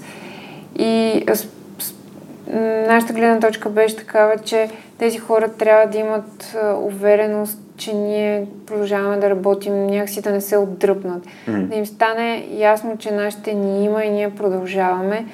Ам, и че това няма да се отрази на качеството на нашата работа и много държахме да изпратим това съобщение, да, да Мгм. го покажем действие, защото едно е да кажеш нещо, а друго е да го направиш. Че аз бих акцентирал, че казването пак е много важно. Да, защото поемаш ангажимент. Веднъж изказано, аз ще направя това, ако си сериозен, някакси ти стои там. Ти и, и също така ще пресече ангажи- всякакви мисли. На, на, Да. за, за мен е много опасно, като не се комуникира нещо, че оставаш, кому- оставаш това, което е във въображението на другата страна да си да, Да. се генерира. Ами да, аз имах приятели, които не са, ни, не са ни клиенти или партньори, но пък са в този бизнес. Мгм. И те ме питаха какво ще правите. Сега ще продължавате ли? И аз казах, да, продължаваме. М. Тоест, важно беше за нас хората да знаят, че продължаваме. Да. И а, дори имахме е, конкретно, когато деня, когато се случи, а, ще ни, опитахме се да го скрием, но в някакъв, някакъв момент нямаше как. И бяхме на репетиция с клиенти. Те буквално ни казаха, надявам се това да не се отрази на нашето събитие. Което малко беше, нали, зависи кой е клиента. И отговорът ми беше, не, няма да се отрази на вашето събитие. Това е малко и не се отрази на тяхното събитие. Но, нали, има всякакви хора. Той човека си е много готин, но просто, как Да. ти кажеш, понякога човек не знае как да реагира. Нали, Да. всеки си, какво да каже точно. А, но, но истината е, че просто ти живееш с мисълта, че конкретно този човек е искал да продължиш. И както и да е, за комуникацията с клиенти, да, ние много ясно заявихме, че ние продължаваме и че да, ние сме в труден момент, обаче няма да загубим, няма да изпаднем в някаква инертност или да загубим амбиции или по някакъв начин да снижим качеството на нашата работа. М. А, така че това беше много ясно комуникирано и нямахме отлив от клиенти. За мен, По за мен, начин. да, аз се зачуих, нали, в кои ситуации е, а, точно в кои ситуации трябва да се комуникира а, в случая, нали, както го задава въпроса към клиенти, и си представях, ако е, в бизнеса на точка 2, най-вероятно ние ще трябва да комуникираме, защото сме малък бизнес, сервисес, който а, ако се чуе нещо, нали, може да хората се притеснят. Пак това е, дали тази информация първо а, е толкова значима че да трябва да се комуникира. Това за мен е едно, едно нещо. Защото ако пък не е толкова значима и по никакъв начин не влияе на клиент и клиента не се вълнува от тази информация, няма нужда да му вкарваме шум. Защото mm-hmm. това е другата опасност. Нали, хората а, много, много често обвързват това да изграждаш нали, високо ниво на доверие с, с клиенти, че е равно на това да му споделяш всичко. И, и споделянето на всичко може да има много обратен ефект. Да. И всъщност даже нали, някой път, тук има един много хубав пример за... Е, ще отида към пак чисто човешки взаимоотношения, като двойки, примерно, или ако ще ниво екип. Дали всеки има достъп до информация в твоя календар, т.е. какви са ти ангажиментите. А, последните години има една такава тенденция, която споделя всичко. Не само споделя всичко, значи имаш пълно доверие към хората. А същевременно факта, че ти не споделяш всичко, пак може да, как да кажа, да, да показва, че си имате доверие, защото няма нужда, доверието точно е индикатор, че няма нужда аз да знам всичко. Имам ти доверие, нали, че си действаш съвестно. А, та, та с към клиента. И също въжи и за към екипа. Нали? Има информация, която не е нужно да я казваме, ако тя ще внесе по-скоро шум и ще вкара хората в ненужни мисли. А, и, и си представям в момента, нали, принципа, който го говорихме, че може да споделим нещо, без да влизаме в детали, може да е окей. Okay. Смисъл на клиента да му кажем, хора, знаете, в момента екипа преживявам, нали, а, важно нещо, негативно нещо, това няма се отрази на работа и, и толкова. Нали? То пак зависи наистина взаимоотношението между, между клиентите. А... Да. И, и пак аз мисля, че в, в, в, в, такава ситуация, ако действително намерението на екипа и на собствениците, защото това е много важно. Какво ще каже собственика, дали той ще каже спираме, защото това зависи от неговото конкретно да. състояние. Може екипа да иска да работи, обаче конкретно собственика да каже не до тук сме.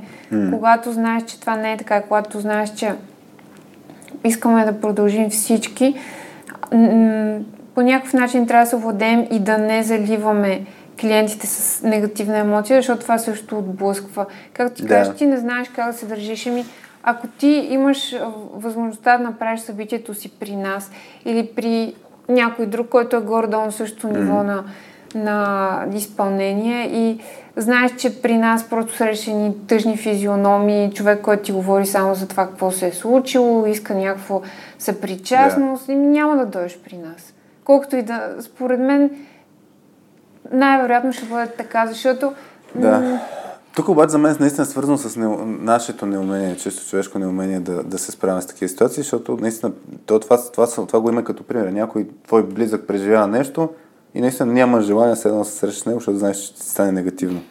Което е Избягваш. Гадно от гледна да. точка на чисто приятелски взаимоотношения. И то това за мен е пак как можем ние, ако отим на въпроса, как ние можем да помогнем на хората, не е чрез избягване, защото да, това ще, това ще повлияе негативно. Човека ще се почувства изолиран, ще се почувства виновен, че има тая тема, въпреки че не зависи от него. Така че в такива ситуации, според мен е много важно да, да, да имаме действия, които да, да наистина те да са положително насочени. В случая с ако имаш избор, ето ти даваш пример, аз ако съм клиент на лаунчинг, реално съм, а, нали, да, да записваме. Тук сега ще кажа, окей, ще се намеря някакво друго място да записвам, защото не искам да, да се... Е, не, не, въпросът е, че ако всеки ден идваш при нас и ние с течение да. на дни а, нали, демонстрираме само и само това, т.е.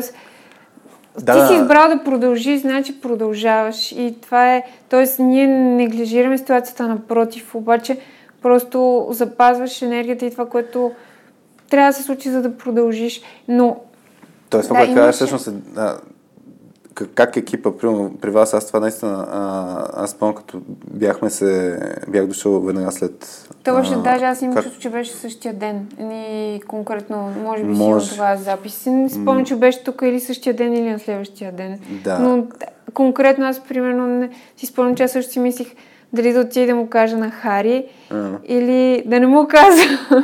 Да. И така, нали, и в двете страни има, има тая мисъл, защото Или, или просто да, да го информирам заедно с всички останали. Или... Да, тук не знам. За, за мен принципа, не, не, не, не съм чел толкова много, нали, как, как трябва да се подходи, но според мен принципа трябва да бъде да, да, да има комуникация, т.е.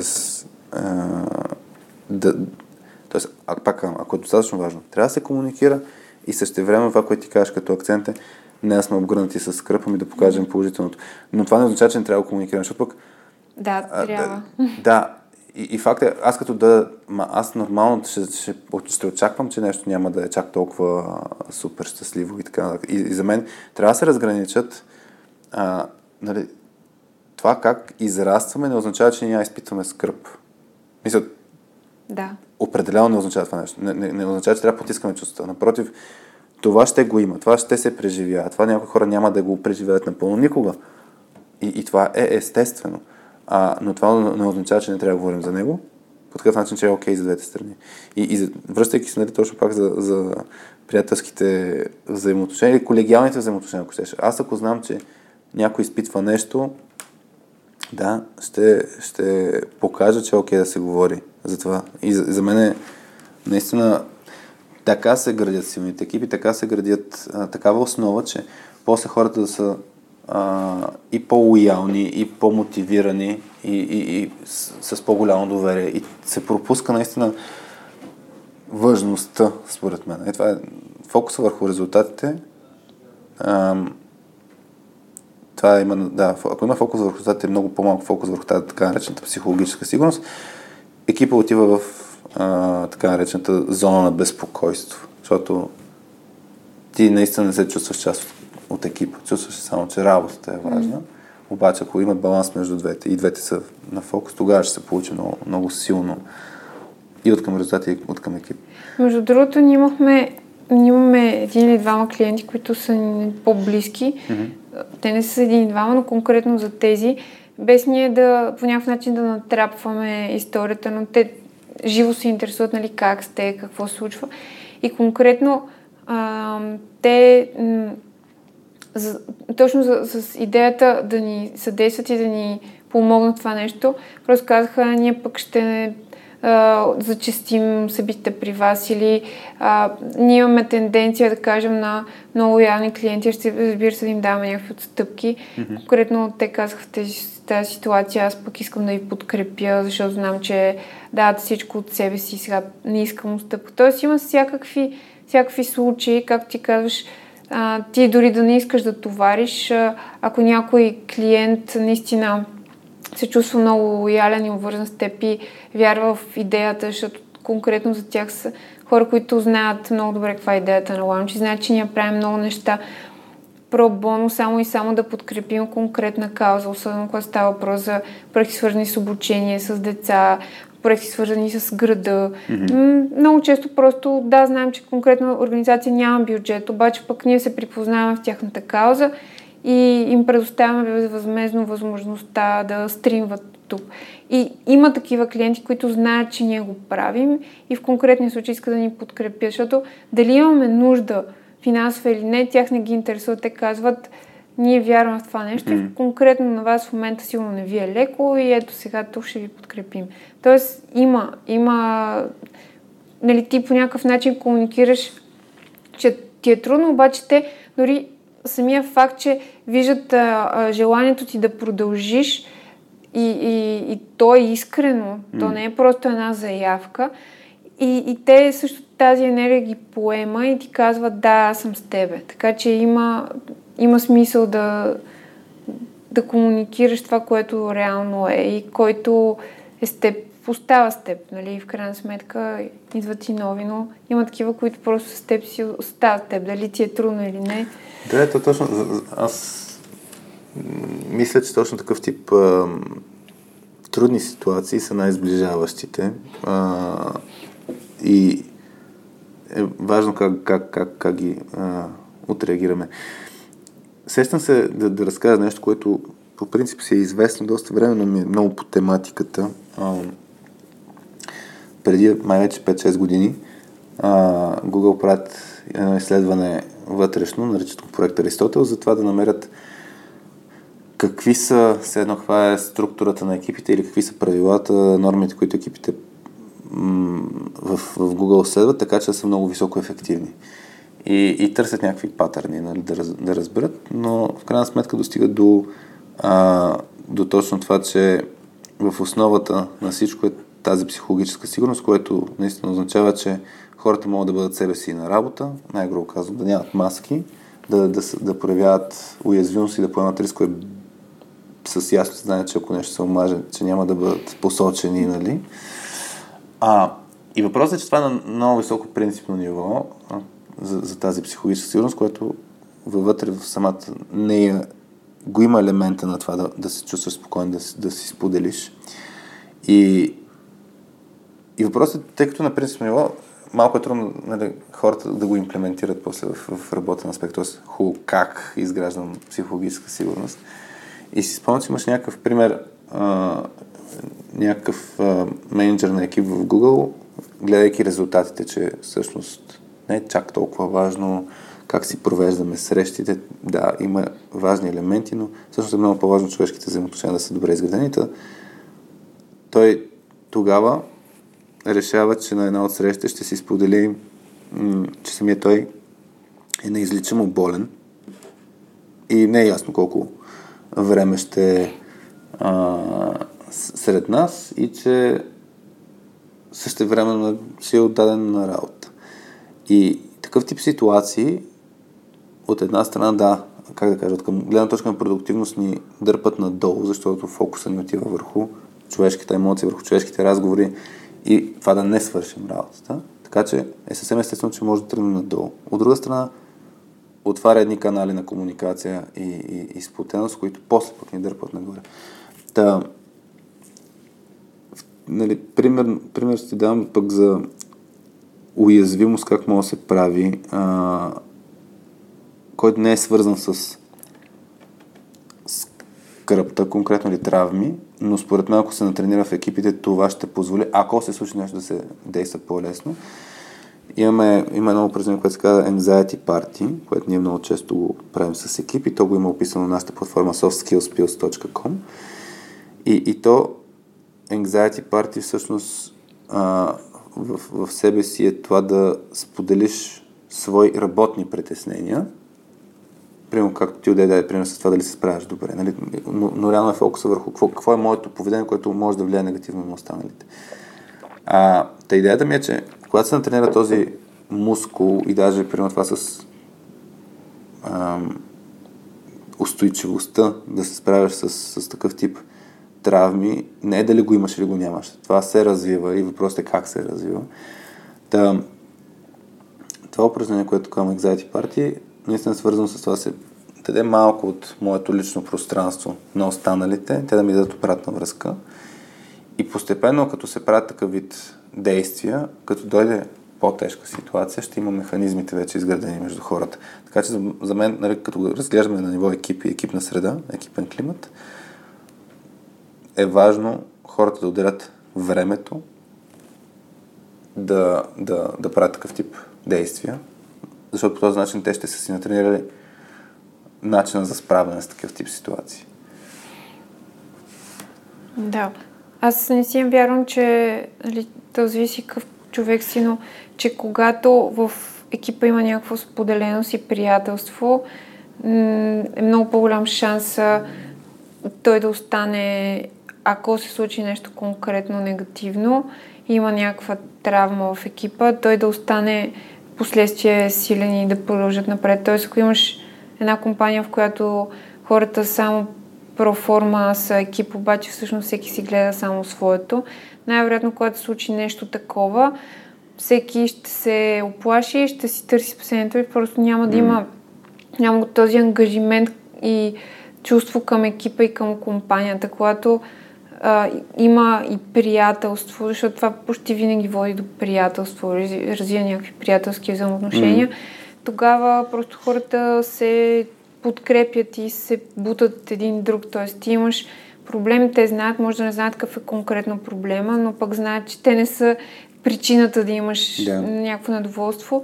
И ако не си точно, както ти казваш, тези, които постоянно мрънкат и, и, и насаждат постоянно такова чувство, те пък действат малко по-продуктивно, за да те компенсират и да те Мгм. побутва, защото случва се просто наистина аз си от личен опит, когато не си абсолютно в състояние да, да си много-много продуктивен и когато споделиш на някаква степен екипът ти да, да те подкрепя и да бъде малко по-настойчив и малко по-продуктивен за сметка на теб.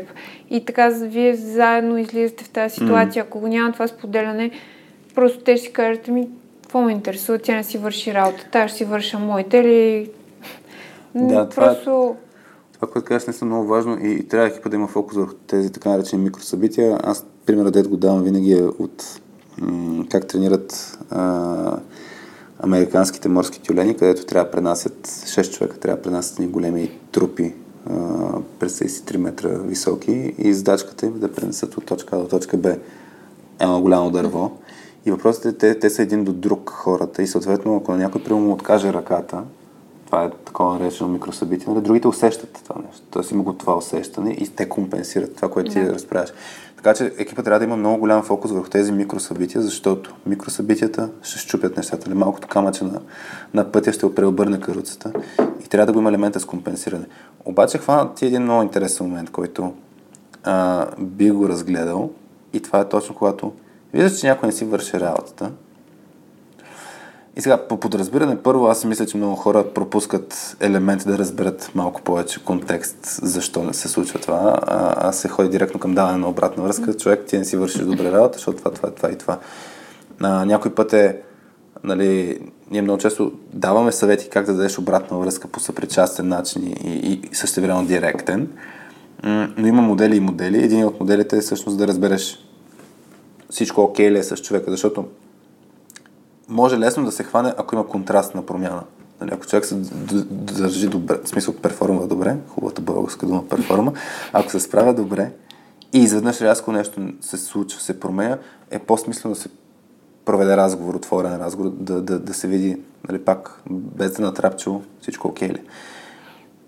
Обаче си представи, че ние знаем, че човека преживява нещо. И се сещам за няколко такива примера, няма да давам подробно, защото нали, не са мои истории.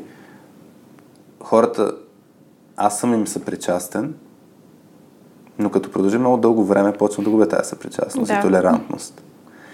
Как, как според теб трябва да подходим? Нямам отговор на този въпрос, аз също бих разсъждавал, но как трябва да подходим, когато да, разбираме, че човек преживява лична драма, но се поражда едно чувство на ама всеки преживява, Да, преживява да. лично и е време да се стегнеш. Седно, нали? Има такова чувство и да някой път малко ни става гадно, че не сме чак толкова човечни. Ама в крайна сметка нали, трябва да работим. Да, защото а, аз сега м- ще реферирам към а, това, което сме си говорили с Биляна Салова, защото тя, както знаеш, също записва при нас.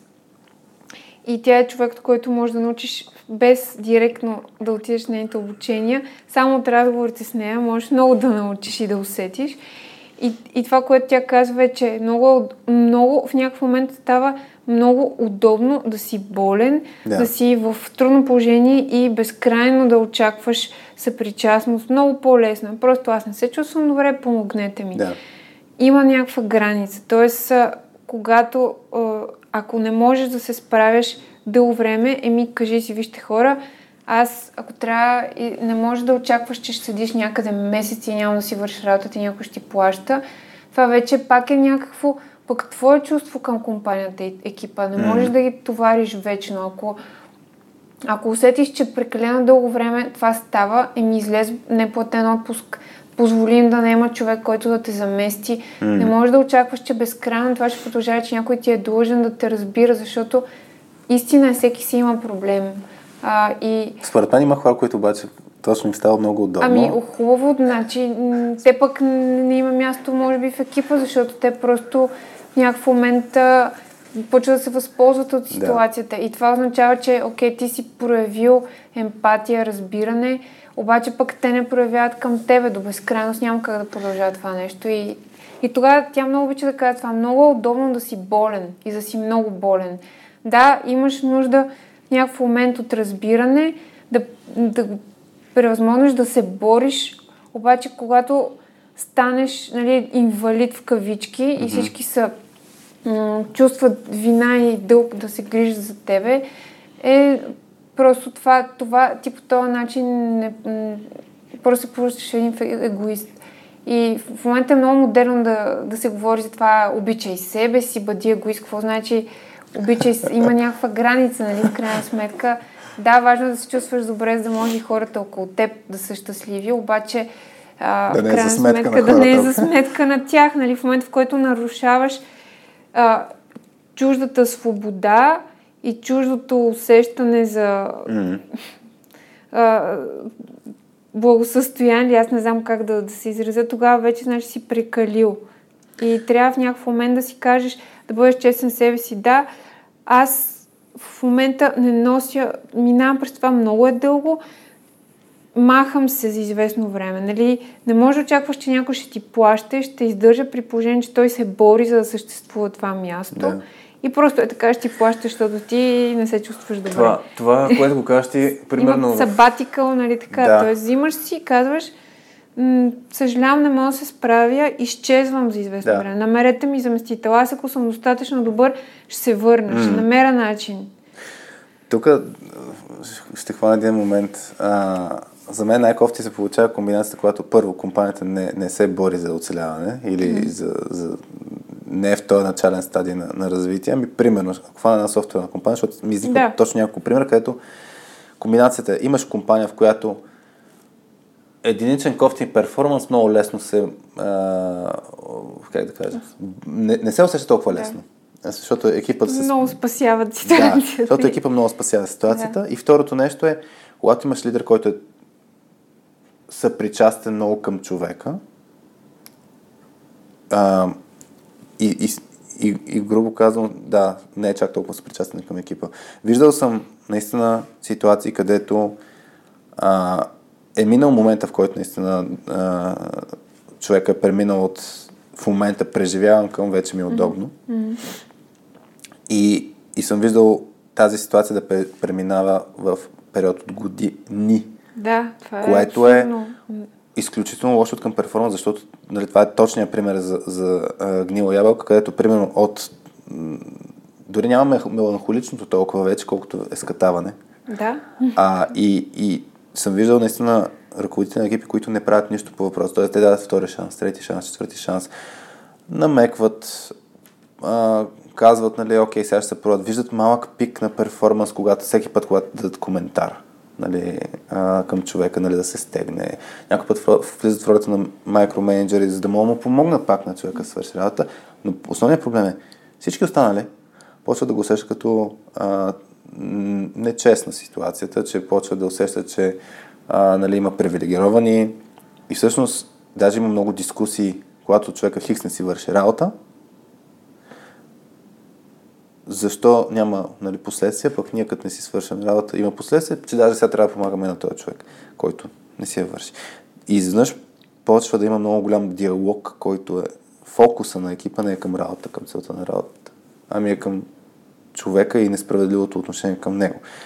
И за мен, аз, аз лично съм от хората, от лидерите, които смея да твърдят, че ще могат лесно да в този капан, тъй като ми пука, нали, а, за хората, обаче е това индивидуално пукане за хората може да повлияе негативно на екип. И трябва, нали, точно за мен е изключително важно да се потърси отговорност на тези хора в даден момент.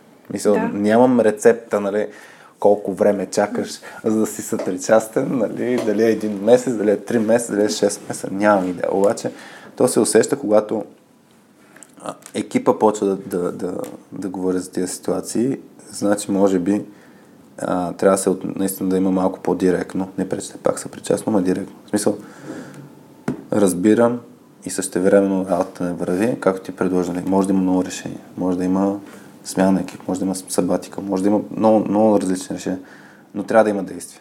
И, и за мен това е някакъв, някаква мисъл, не знам ако някой ръководител на екип ни, ни, ни слуша, да, ако някой има коф, в смисъл, кофти перформанс, не, не, не е по подразбиране да има обратна връзка, може наистина човека преживее нещо, така че трябва да, се, да опитаме да разберем. И също време другата крайност пак за мен е опасна. Да, следващите години ще си стои тук и няма да върши никаква работа, ние ще компенсираме. Това е безмислено за двете страни. Невероятно за това, който си седи и му се плаща и направя. Никой може да има смисъл, но м- сега не знам, това просто според мен е някаква лична отговорност. Mm. Не знам. Ако ти нямаш отговорност към компанията и екипа, тогава О, трябва да се търси до безкрай ли трябва да, да очакваш съпричастност, след като ти не, не проявяваш такава. Mm.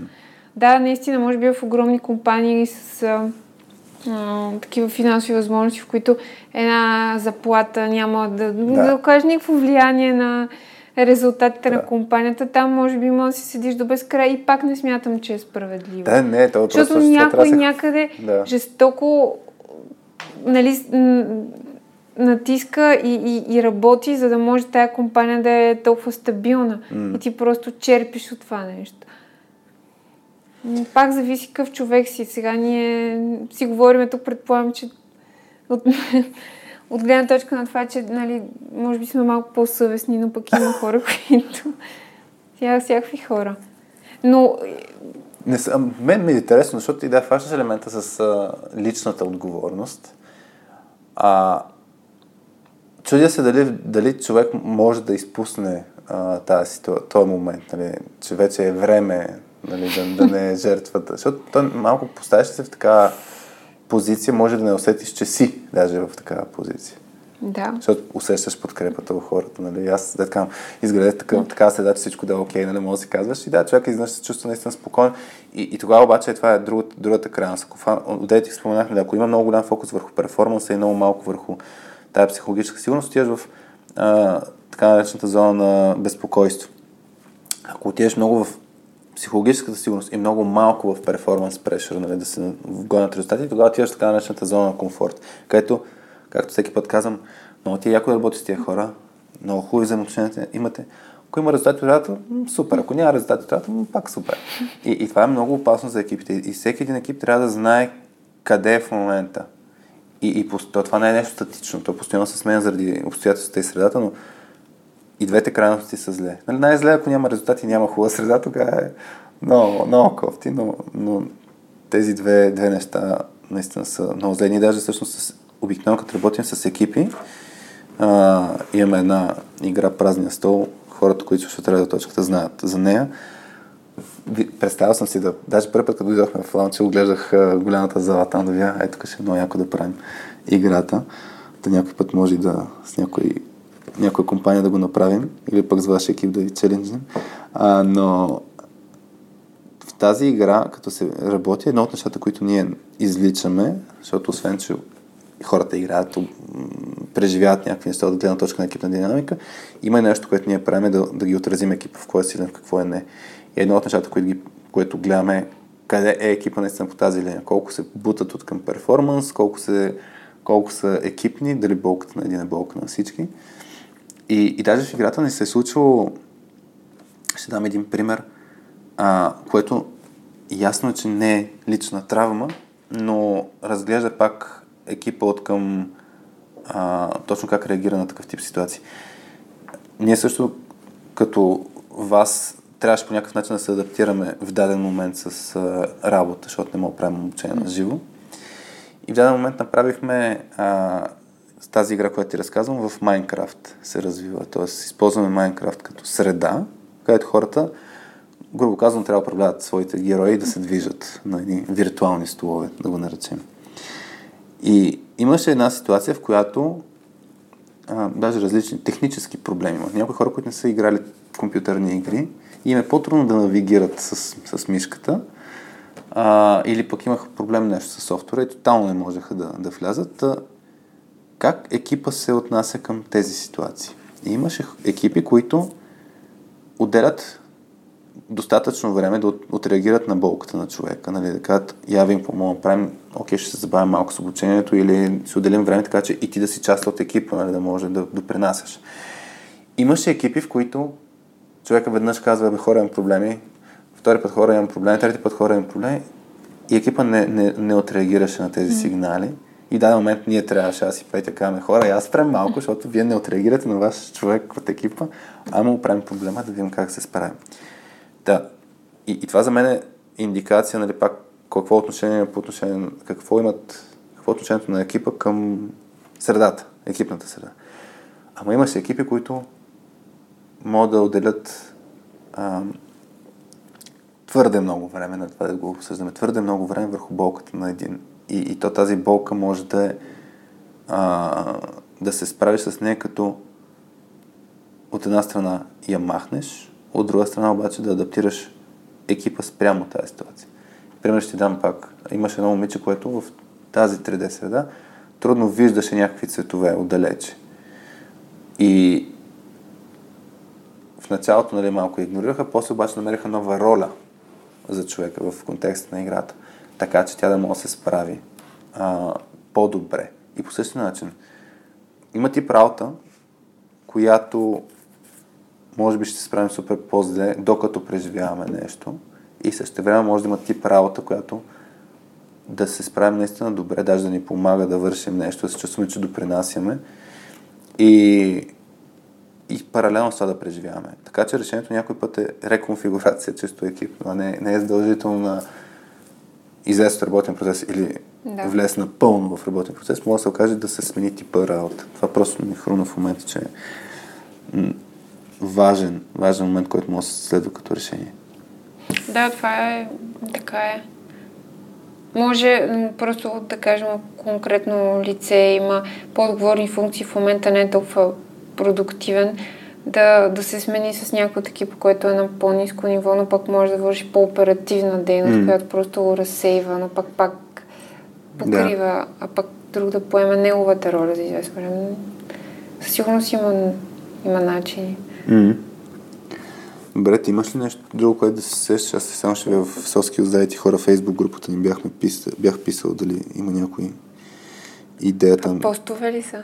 А, коментари от, от Георги Александров. Бях, бях писал, наистина, ако някой има а, мисли а, по, по темата или въпроси или опит. И мисля, че Жоро беше споделил нещо подобно на това, което ние, а, ние разглеждахме.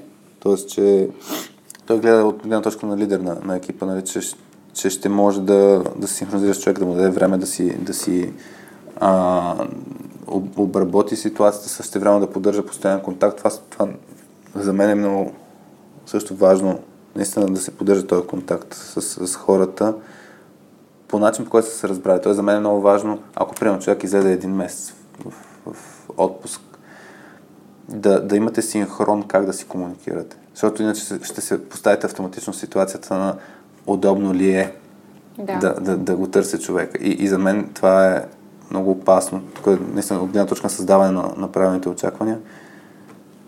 Важно е да се каже, окей, ще се пингваме от време на, на време да видим кой как е. Как, как е удобно за теб, нали? колко често е окей за теб.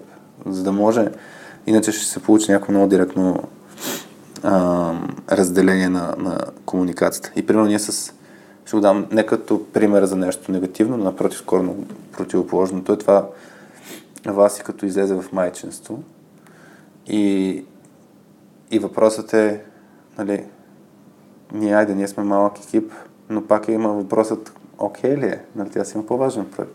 Как, как, едно, как да си останем а, силни от към взаимоотношения, които сме изградили, да няма директно това изолиране една-две години, зависимост колкото прецени си майчеството, кога е окей okay, да си пишем, кога не е окей. Okay. Ние, ние се шегувахме тогава, че Тоест не се шегувахме, но си разбрахме, че кой когато прецени от една страна и второто е на важни моменти. Така че ние се получаваше от време време на, на вас и да й пишем а, е това се случва, е това се случва. Тя се чете мейлите от време на време. И сега даже миналата седмица бяхме не знам кога ще пусне епизода, да ти кажа честно, но миналата седмица бяхме в а, а, Синеморец и, и тя нали, не беше с нас. Даже пуснахме едно клипче на какво ни беше преживяването. Бачахме половин ден на каваци с а, Lab 08 компанията. Правихме там едно обучение. Обаче решихме, че ще остане на морето известно време. И, и си тагнахме вас и къде си, така нататък, но гледаме да си имаме тая, връзка. За мен независимо какъв тип ам, неща се случват, ако се разделят хората за някакъв период, е много важно да си има ясен, ясен начин на комуникация. Да. А, аз сетих нещо друго като въпрос и се зачуих дали подходът ще е същия. Ще се изкашлям. Искаш ли се? Това е сигнал да спра да говоря ли? Не, просто някакво запрашаване се случи. Искаш да направим пауза за вода и туалетна? Аз нямам нужда, просто трябваше да се изкашлям. Добре. Да се сетих аз за, за обратната ситуация. Малко нали, ще, сменя, ще сменя фокуса към преживяване на, на трудни моменти към хубавите моменти. А, и, и, и се сещам примерно, че като е последния път, като бях силно влюбен, фокуса ми към работа е бил много, много нисък. Съответно съм си губил супер много от работния процес за други работи, но не и за Да. работа. Та затова се сетих покрай това с вас, нали, че силните емоции по принцип и силният фокус ни тласка в друга посока. И, се зачудих дали а, някои от принципите, които говорихме за по отношение на споделяне, комуникация, обратна връзка, нали, ако някой много не се справя с работа, с, с същите. Защото пак има елемент на да, разбирам, че си влюбен, от 6 месеца си влюбен, за да ми свърши малко работа. Най-вероятно може да го има този момент. И аз съм се чувствал така, леко виновен, ама и също време не, не толкова, че не върши толкова работа, защото ми е кеф. Нали. А, та ясно, че ще се справим по-лесно, като ни е хубаво, от гледна точка на лични преживявания, но от работна гледна точка, нали, баланса, защото малко хващаме баланса, личен живот и работа. Да, може би ако са положителни, не може да очакваш чак толкова разбиране и толеранс. да, защото ти е хубаво. А, има ли нещо, което според теб се различава от гледна точка на това, ако на човека перформанса му е зле, дали ам, Ако са позитивни ли? а ако той преживява нещо позитивно, дали ще има нещо различно от нашите, нашето поведение към, към него, ако просто не се справя чак толкова добре с работа, разфокусиран, ниско качество така нататък. Дали ние ще... Според мен може да има толеранс, но ще е много по-кратък. Това ли ще е разликата? Да. Реално така, нали аз от моя гледна точка казвам, може да има такива ръководители като тебе, може да очакват и да търпат някои три години да е влюбен. Не знам. Да, се надявам, че няма чакам чак толкова. Да, аз това се замислих, наистина има ли нещо по-различно. Защото, защото според мен пак го има елемента, нали, на, на да дадеш подиум човека да може да си сподели, за да се знае. Да, нали. зависи нали, колко е, е колко, колко значимо, пак за човек е, за всеки си е значимо, защото му се случва, да кажем, ако, както ти каза, организираш сватба. Това е положително, но и много стресово. Да. И обикновено в такива случаи пак има толеранс, но той е някъде около Докато свърши сватбата. месец преди и след. Да. Защото, да, и докато свърши и малко след това. М. Но пак има разбиране. Или ако ти, ако да кажем, при бащите, когато се роди дете, М. а, поне, според мен две седмици са и малко. Аз си взех още две Да, допълнителни. малко даже, им, даже не питах. даже при тях, според мен, много голям стрес, като се. Колкото и на майката да е тежко, на нея физическо е, физически е Да. много тежко, обаче аз не съм мъж, но съм минавала през това, виждайки при моя мъж какво се случваше. Много, много тежък момент. Сега Тоест, че... преосмисляш си какви ли не неща, променяш си поведението, изпадаш някакви дупки, ще се справям ли не, изнервен си. И въобще, Да, в случая наистина раждането на дете, то е много комбинирано между много стрес и много положителна емоция. И, и, и, и пак, за мен има много сходни... А... Си, много е сходна ситуацията. Примерно, хората спират да те... А, почват малко, не в цялото супер радваме се, че имаш дете и в даден момент ходе, писна ми да говориш за памперси, за, за деца и така а, нататък. м, зависи дали говориш. да. Да. Защото то пак си зависи от човека. Някои хора не говорят за това. Не Да, да, но има, има го естествено, примерно, както и при майките. нали, Пър, в първите месеци, като се събереш с а, майка на новородено, Ще, не ще, за, за детето Да, говоря. но друго има при, пак да кажем в тази ситуация и при един и при другия родител, да кажем този, който в конкретния случай остава на работа Мгм. бащата, ако е, а, м, толеранс към недоспиване. Това също Мгм. може да до голяма степен да сниши производ- производителността, защото това хронично недоспиване, което изведнъж се появява, Да. ти колкото и да искаш да го бориш, физически не можеш да го пребориш, защото ти си кажеш, аз ще си легна на време в 10, обаче толкова се събуди 5 пъти през нощта и ти След просто няма какво да направиш. И, и може би към това и, вероятно има толеранс в Има, има, по-големите компании. То не е само. Аз имах, имах ситуация, в която а, тя е по-скоро, нали, момче на 5 и 8 месеца, така че нали, вече е минал момента, в който се носимам оправдание, че не се заспивам заради това, че той Ама се се буди. случва и моя на 6 ама и той Да, да, да. буди. И, и това, между другото, за, за сетих се за едно, а, едно упражнение, което е много също смислено човек да може да прави.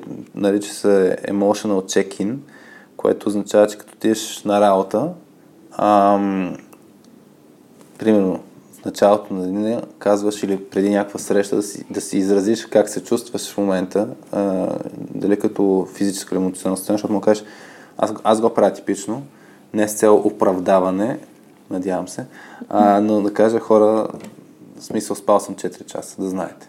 И, и веднъж Петя така ме беше питам, това защо не го кажеш сега? Аз ако само си споделям.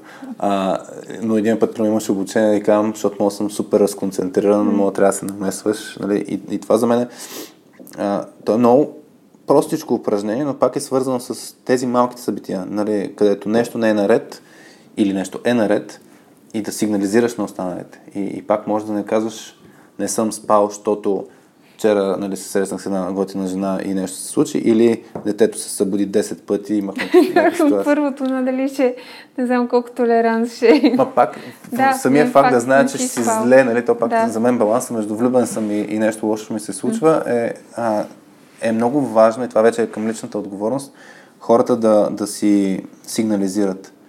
И да, в даден момент, примерно, спомням, Петя е така, след петия ден недоспиване, тя нали, каза, в смисъл, ти си е, виновен, това говоря нали, в Да. сравнително скорошна ситуация, беше, нали, няма как да ти проявя съпричастност вече.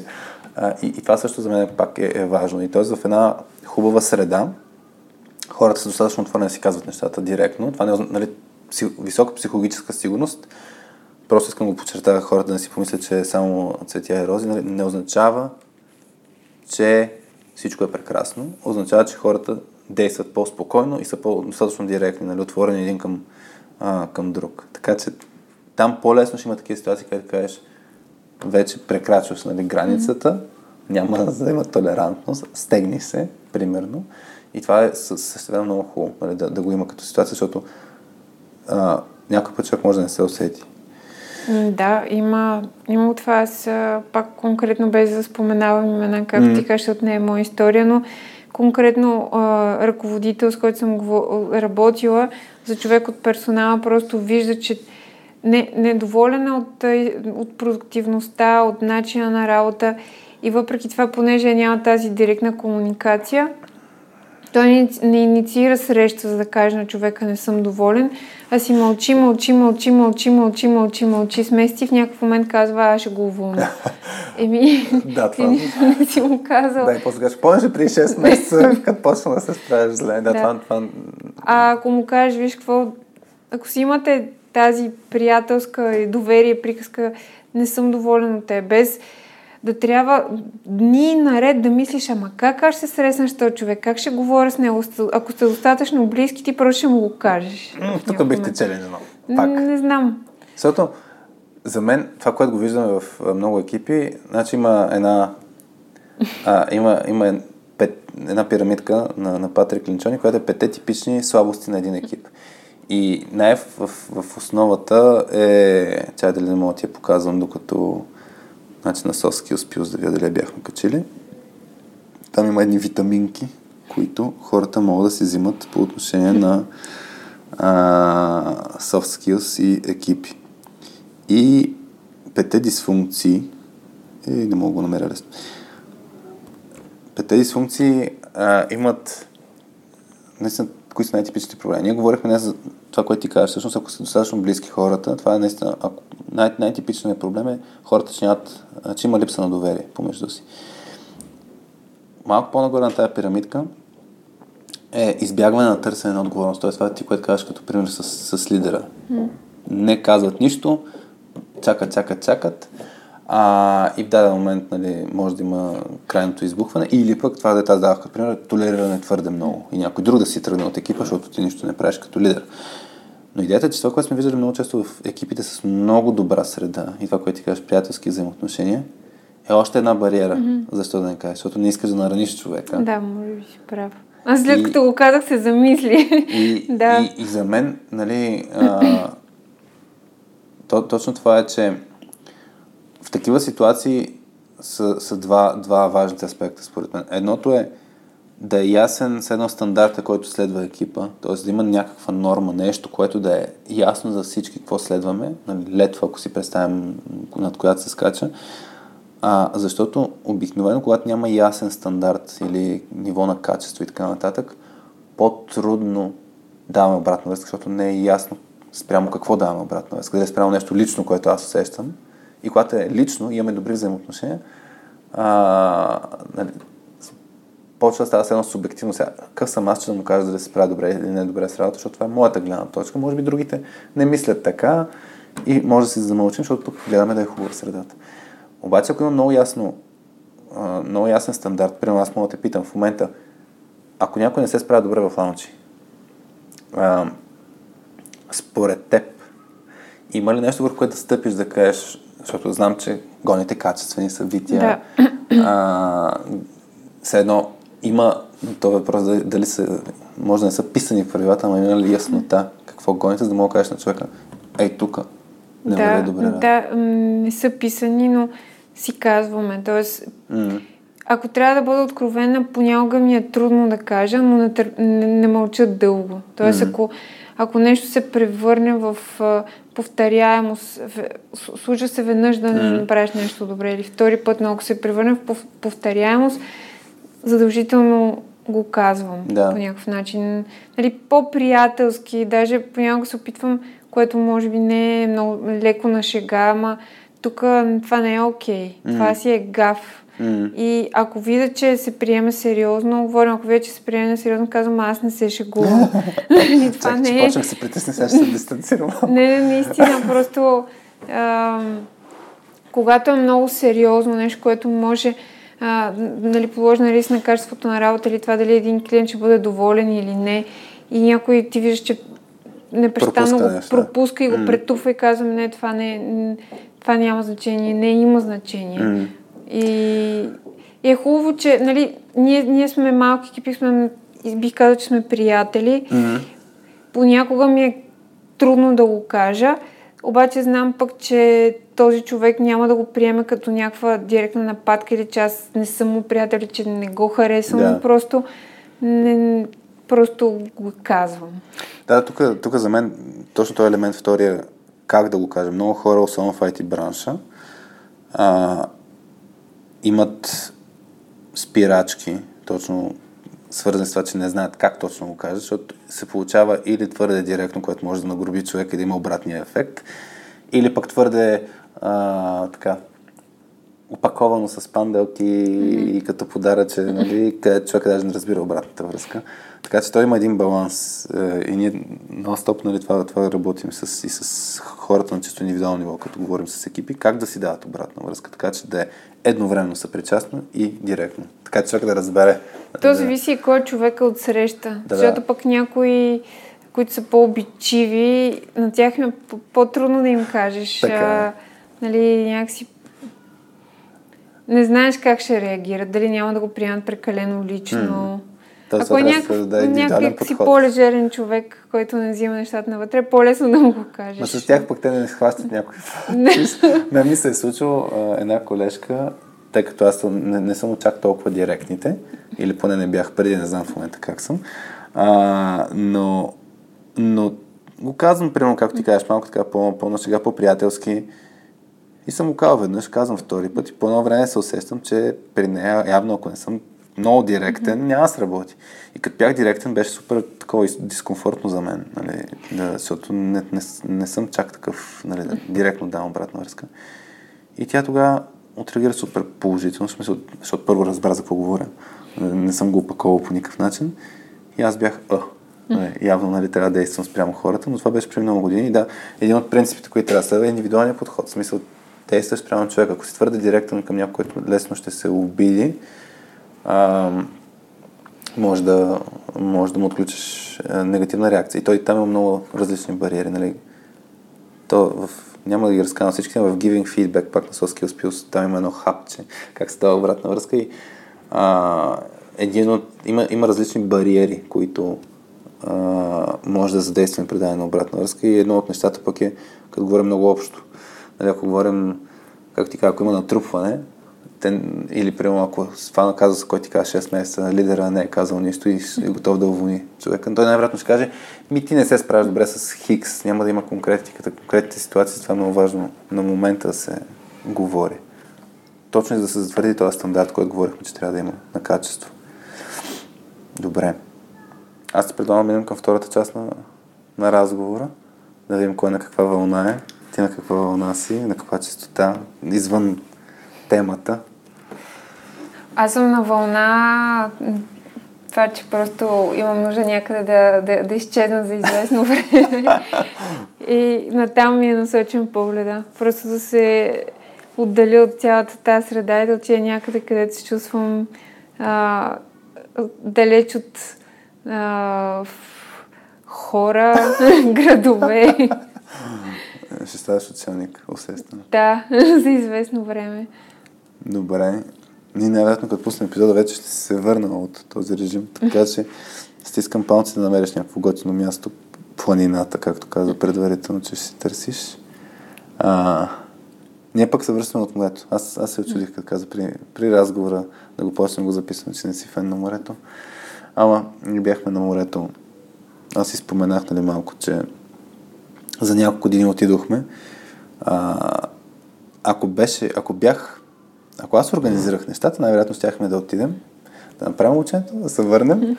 А, не знам, може би имам малко повече фокус върху работа от здравословното, но Петя даде идеята да така и така ще ходим към морето, що да не поработим още 2-3 дни от морето. И после Алекс се включи с а, Алекс и нейното куче, а, се включи в кюпа и всички заедно отидохме. Беше много яко преживяване.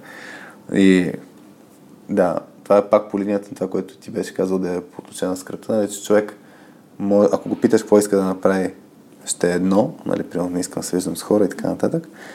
Аз съм от тези, които също ще се радвам да се изолирам нали, на, на страни, нямам нужда от много хора. Също време пък като го направихме така и като оценявам преживяването, мнението ми е доста различно. Между другото, точно по този повод преди, а, понеже аз много дълго време не си бях взимала отпуск mm-hmm. и сега а, лятото ми беше ясно точно как ще са ми организирани отпуските, но приятели ми предложиха а, да ходим с деца на едно село, mm-hmm. в къща, всички заедно и мен първата мисъл беше а как така, толкова много хора там, всеки ще иска нещо, всеки yeah, ще дърпа организация. И а, обаче си казвам, ще отида. Нали? Mm-hmm. С малкия ще отидем. И а, бях много негативно настроена. Просто през цялото време вътрешно мрънках, защо сега им потвърдих, ужасно ще е там, само ще трябва да се занимаваме с някакви общи организации, няма mm-hmm. да си почина. А всъщност а, пак тогава исках да съм сама, да съм да. изолирана. И всъщност като отидох беше толкова хубаво, толкова спокойно. Никой, никой, никой за нищо не задължаваше. Някои от тях си работиха, защото аз си бях взела отпуск, обаче ага. пък други си работиха оттам. Всеки си ходеше, ако искаме заедно, заедно. Ако не искаш, никой не ти казва, ама сега що не идваш или да ти се цупи.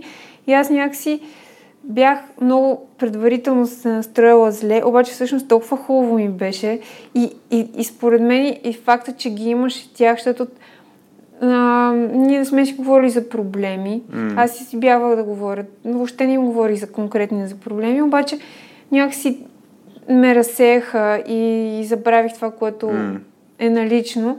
И точно от тази гледна точка, пак казвам, че сега не знам дали ще правя правилно това, което ще правя, т.е. ще се изолирам, защото от една страна ти си мислиш, аз там ще се почувствам добре, ще мисля, обаче пък като имаш тези странични е, елементи, които те разсейват от лошите Да. мисли, може би пък те са по-доброто и както ти кажеш, нали, отивате някъде с една настройка, обаче се връщаш и се окаже, че е било много по-добре и не си подходил правилно. Ще видим. Да, това е по линията ключа към щастието ниски очаквания или да, някакви очаквания. да, между другото е... Ма не винаги е може така, би се- Напоследък при мен е така.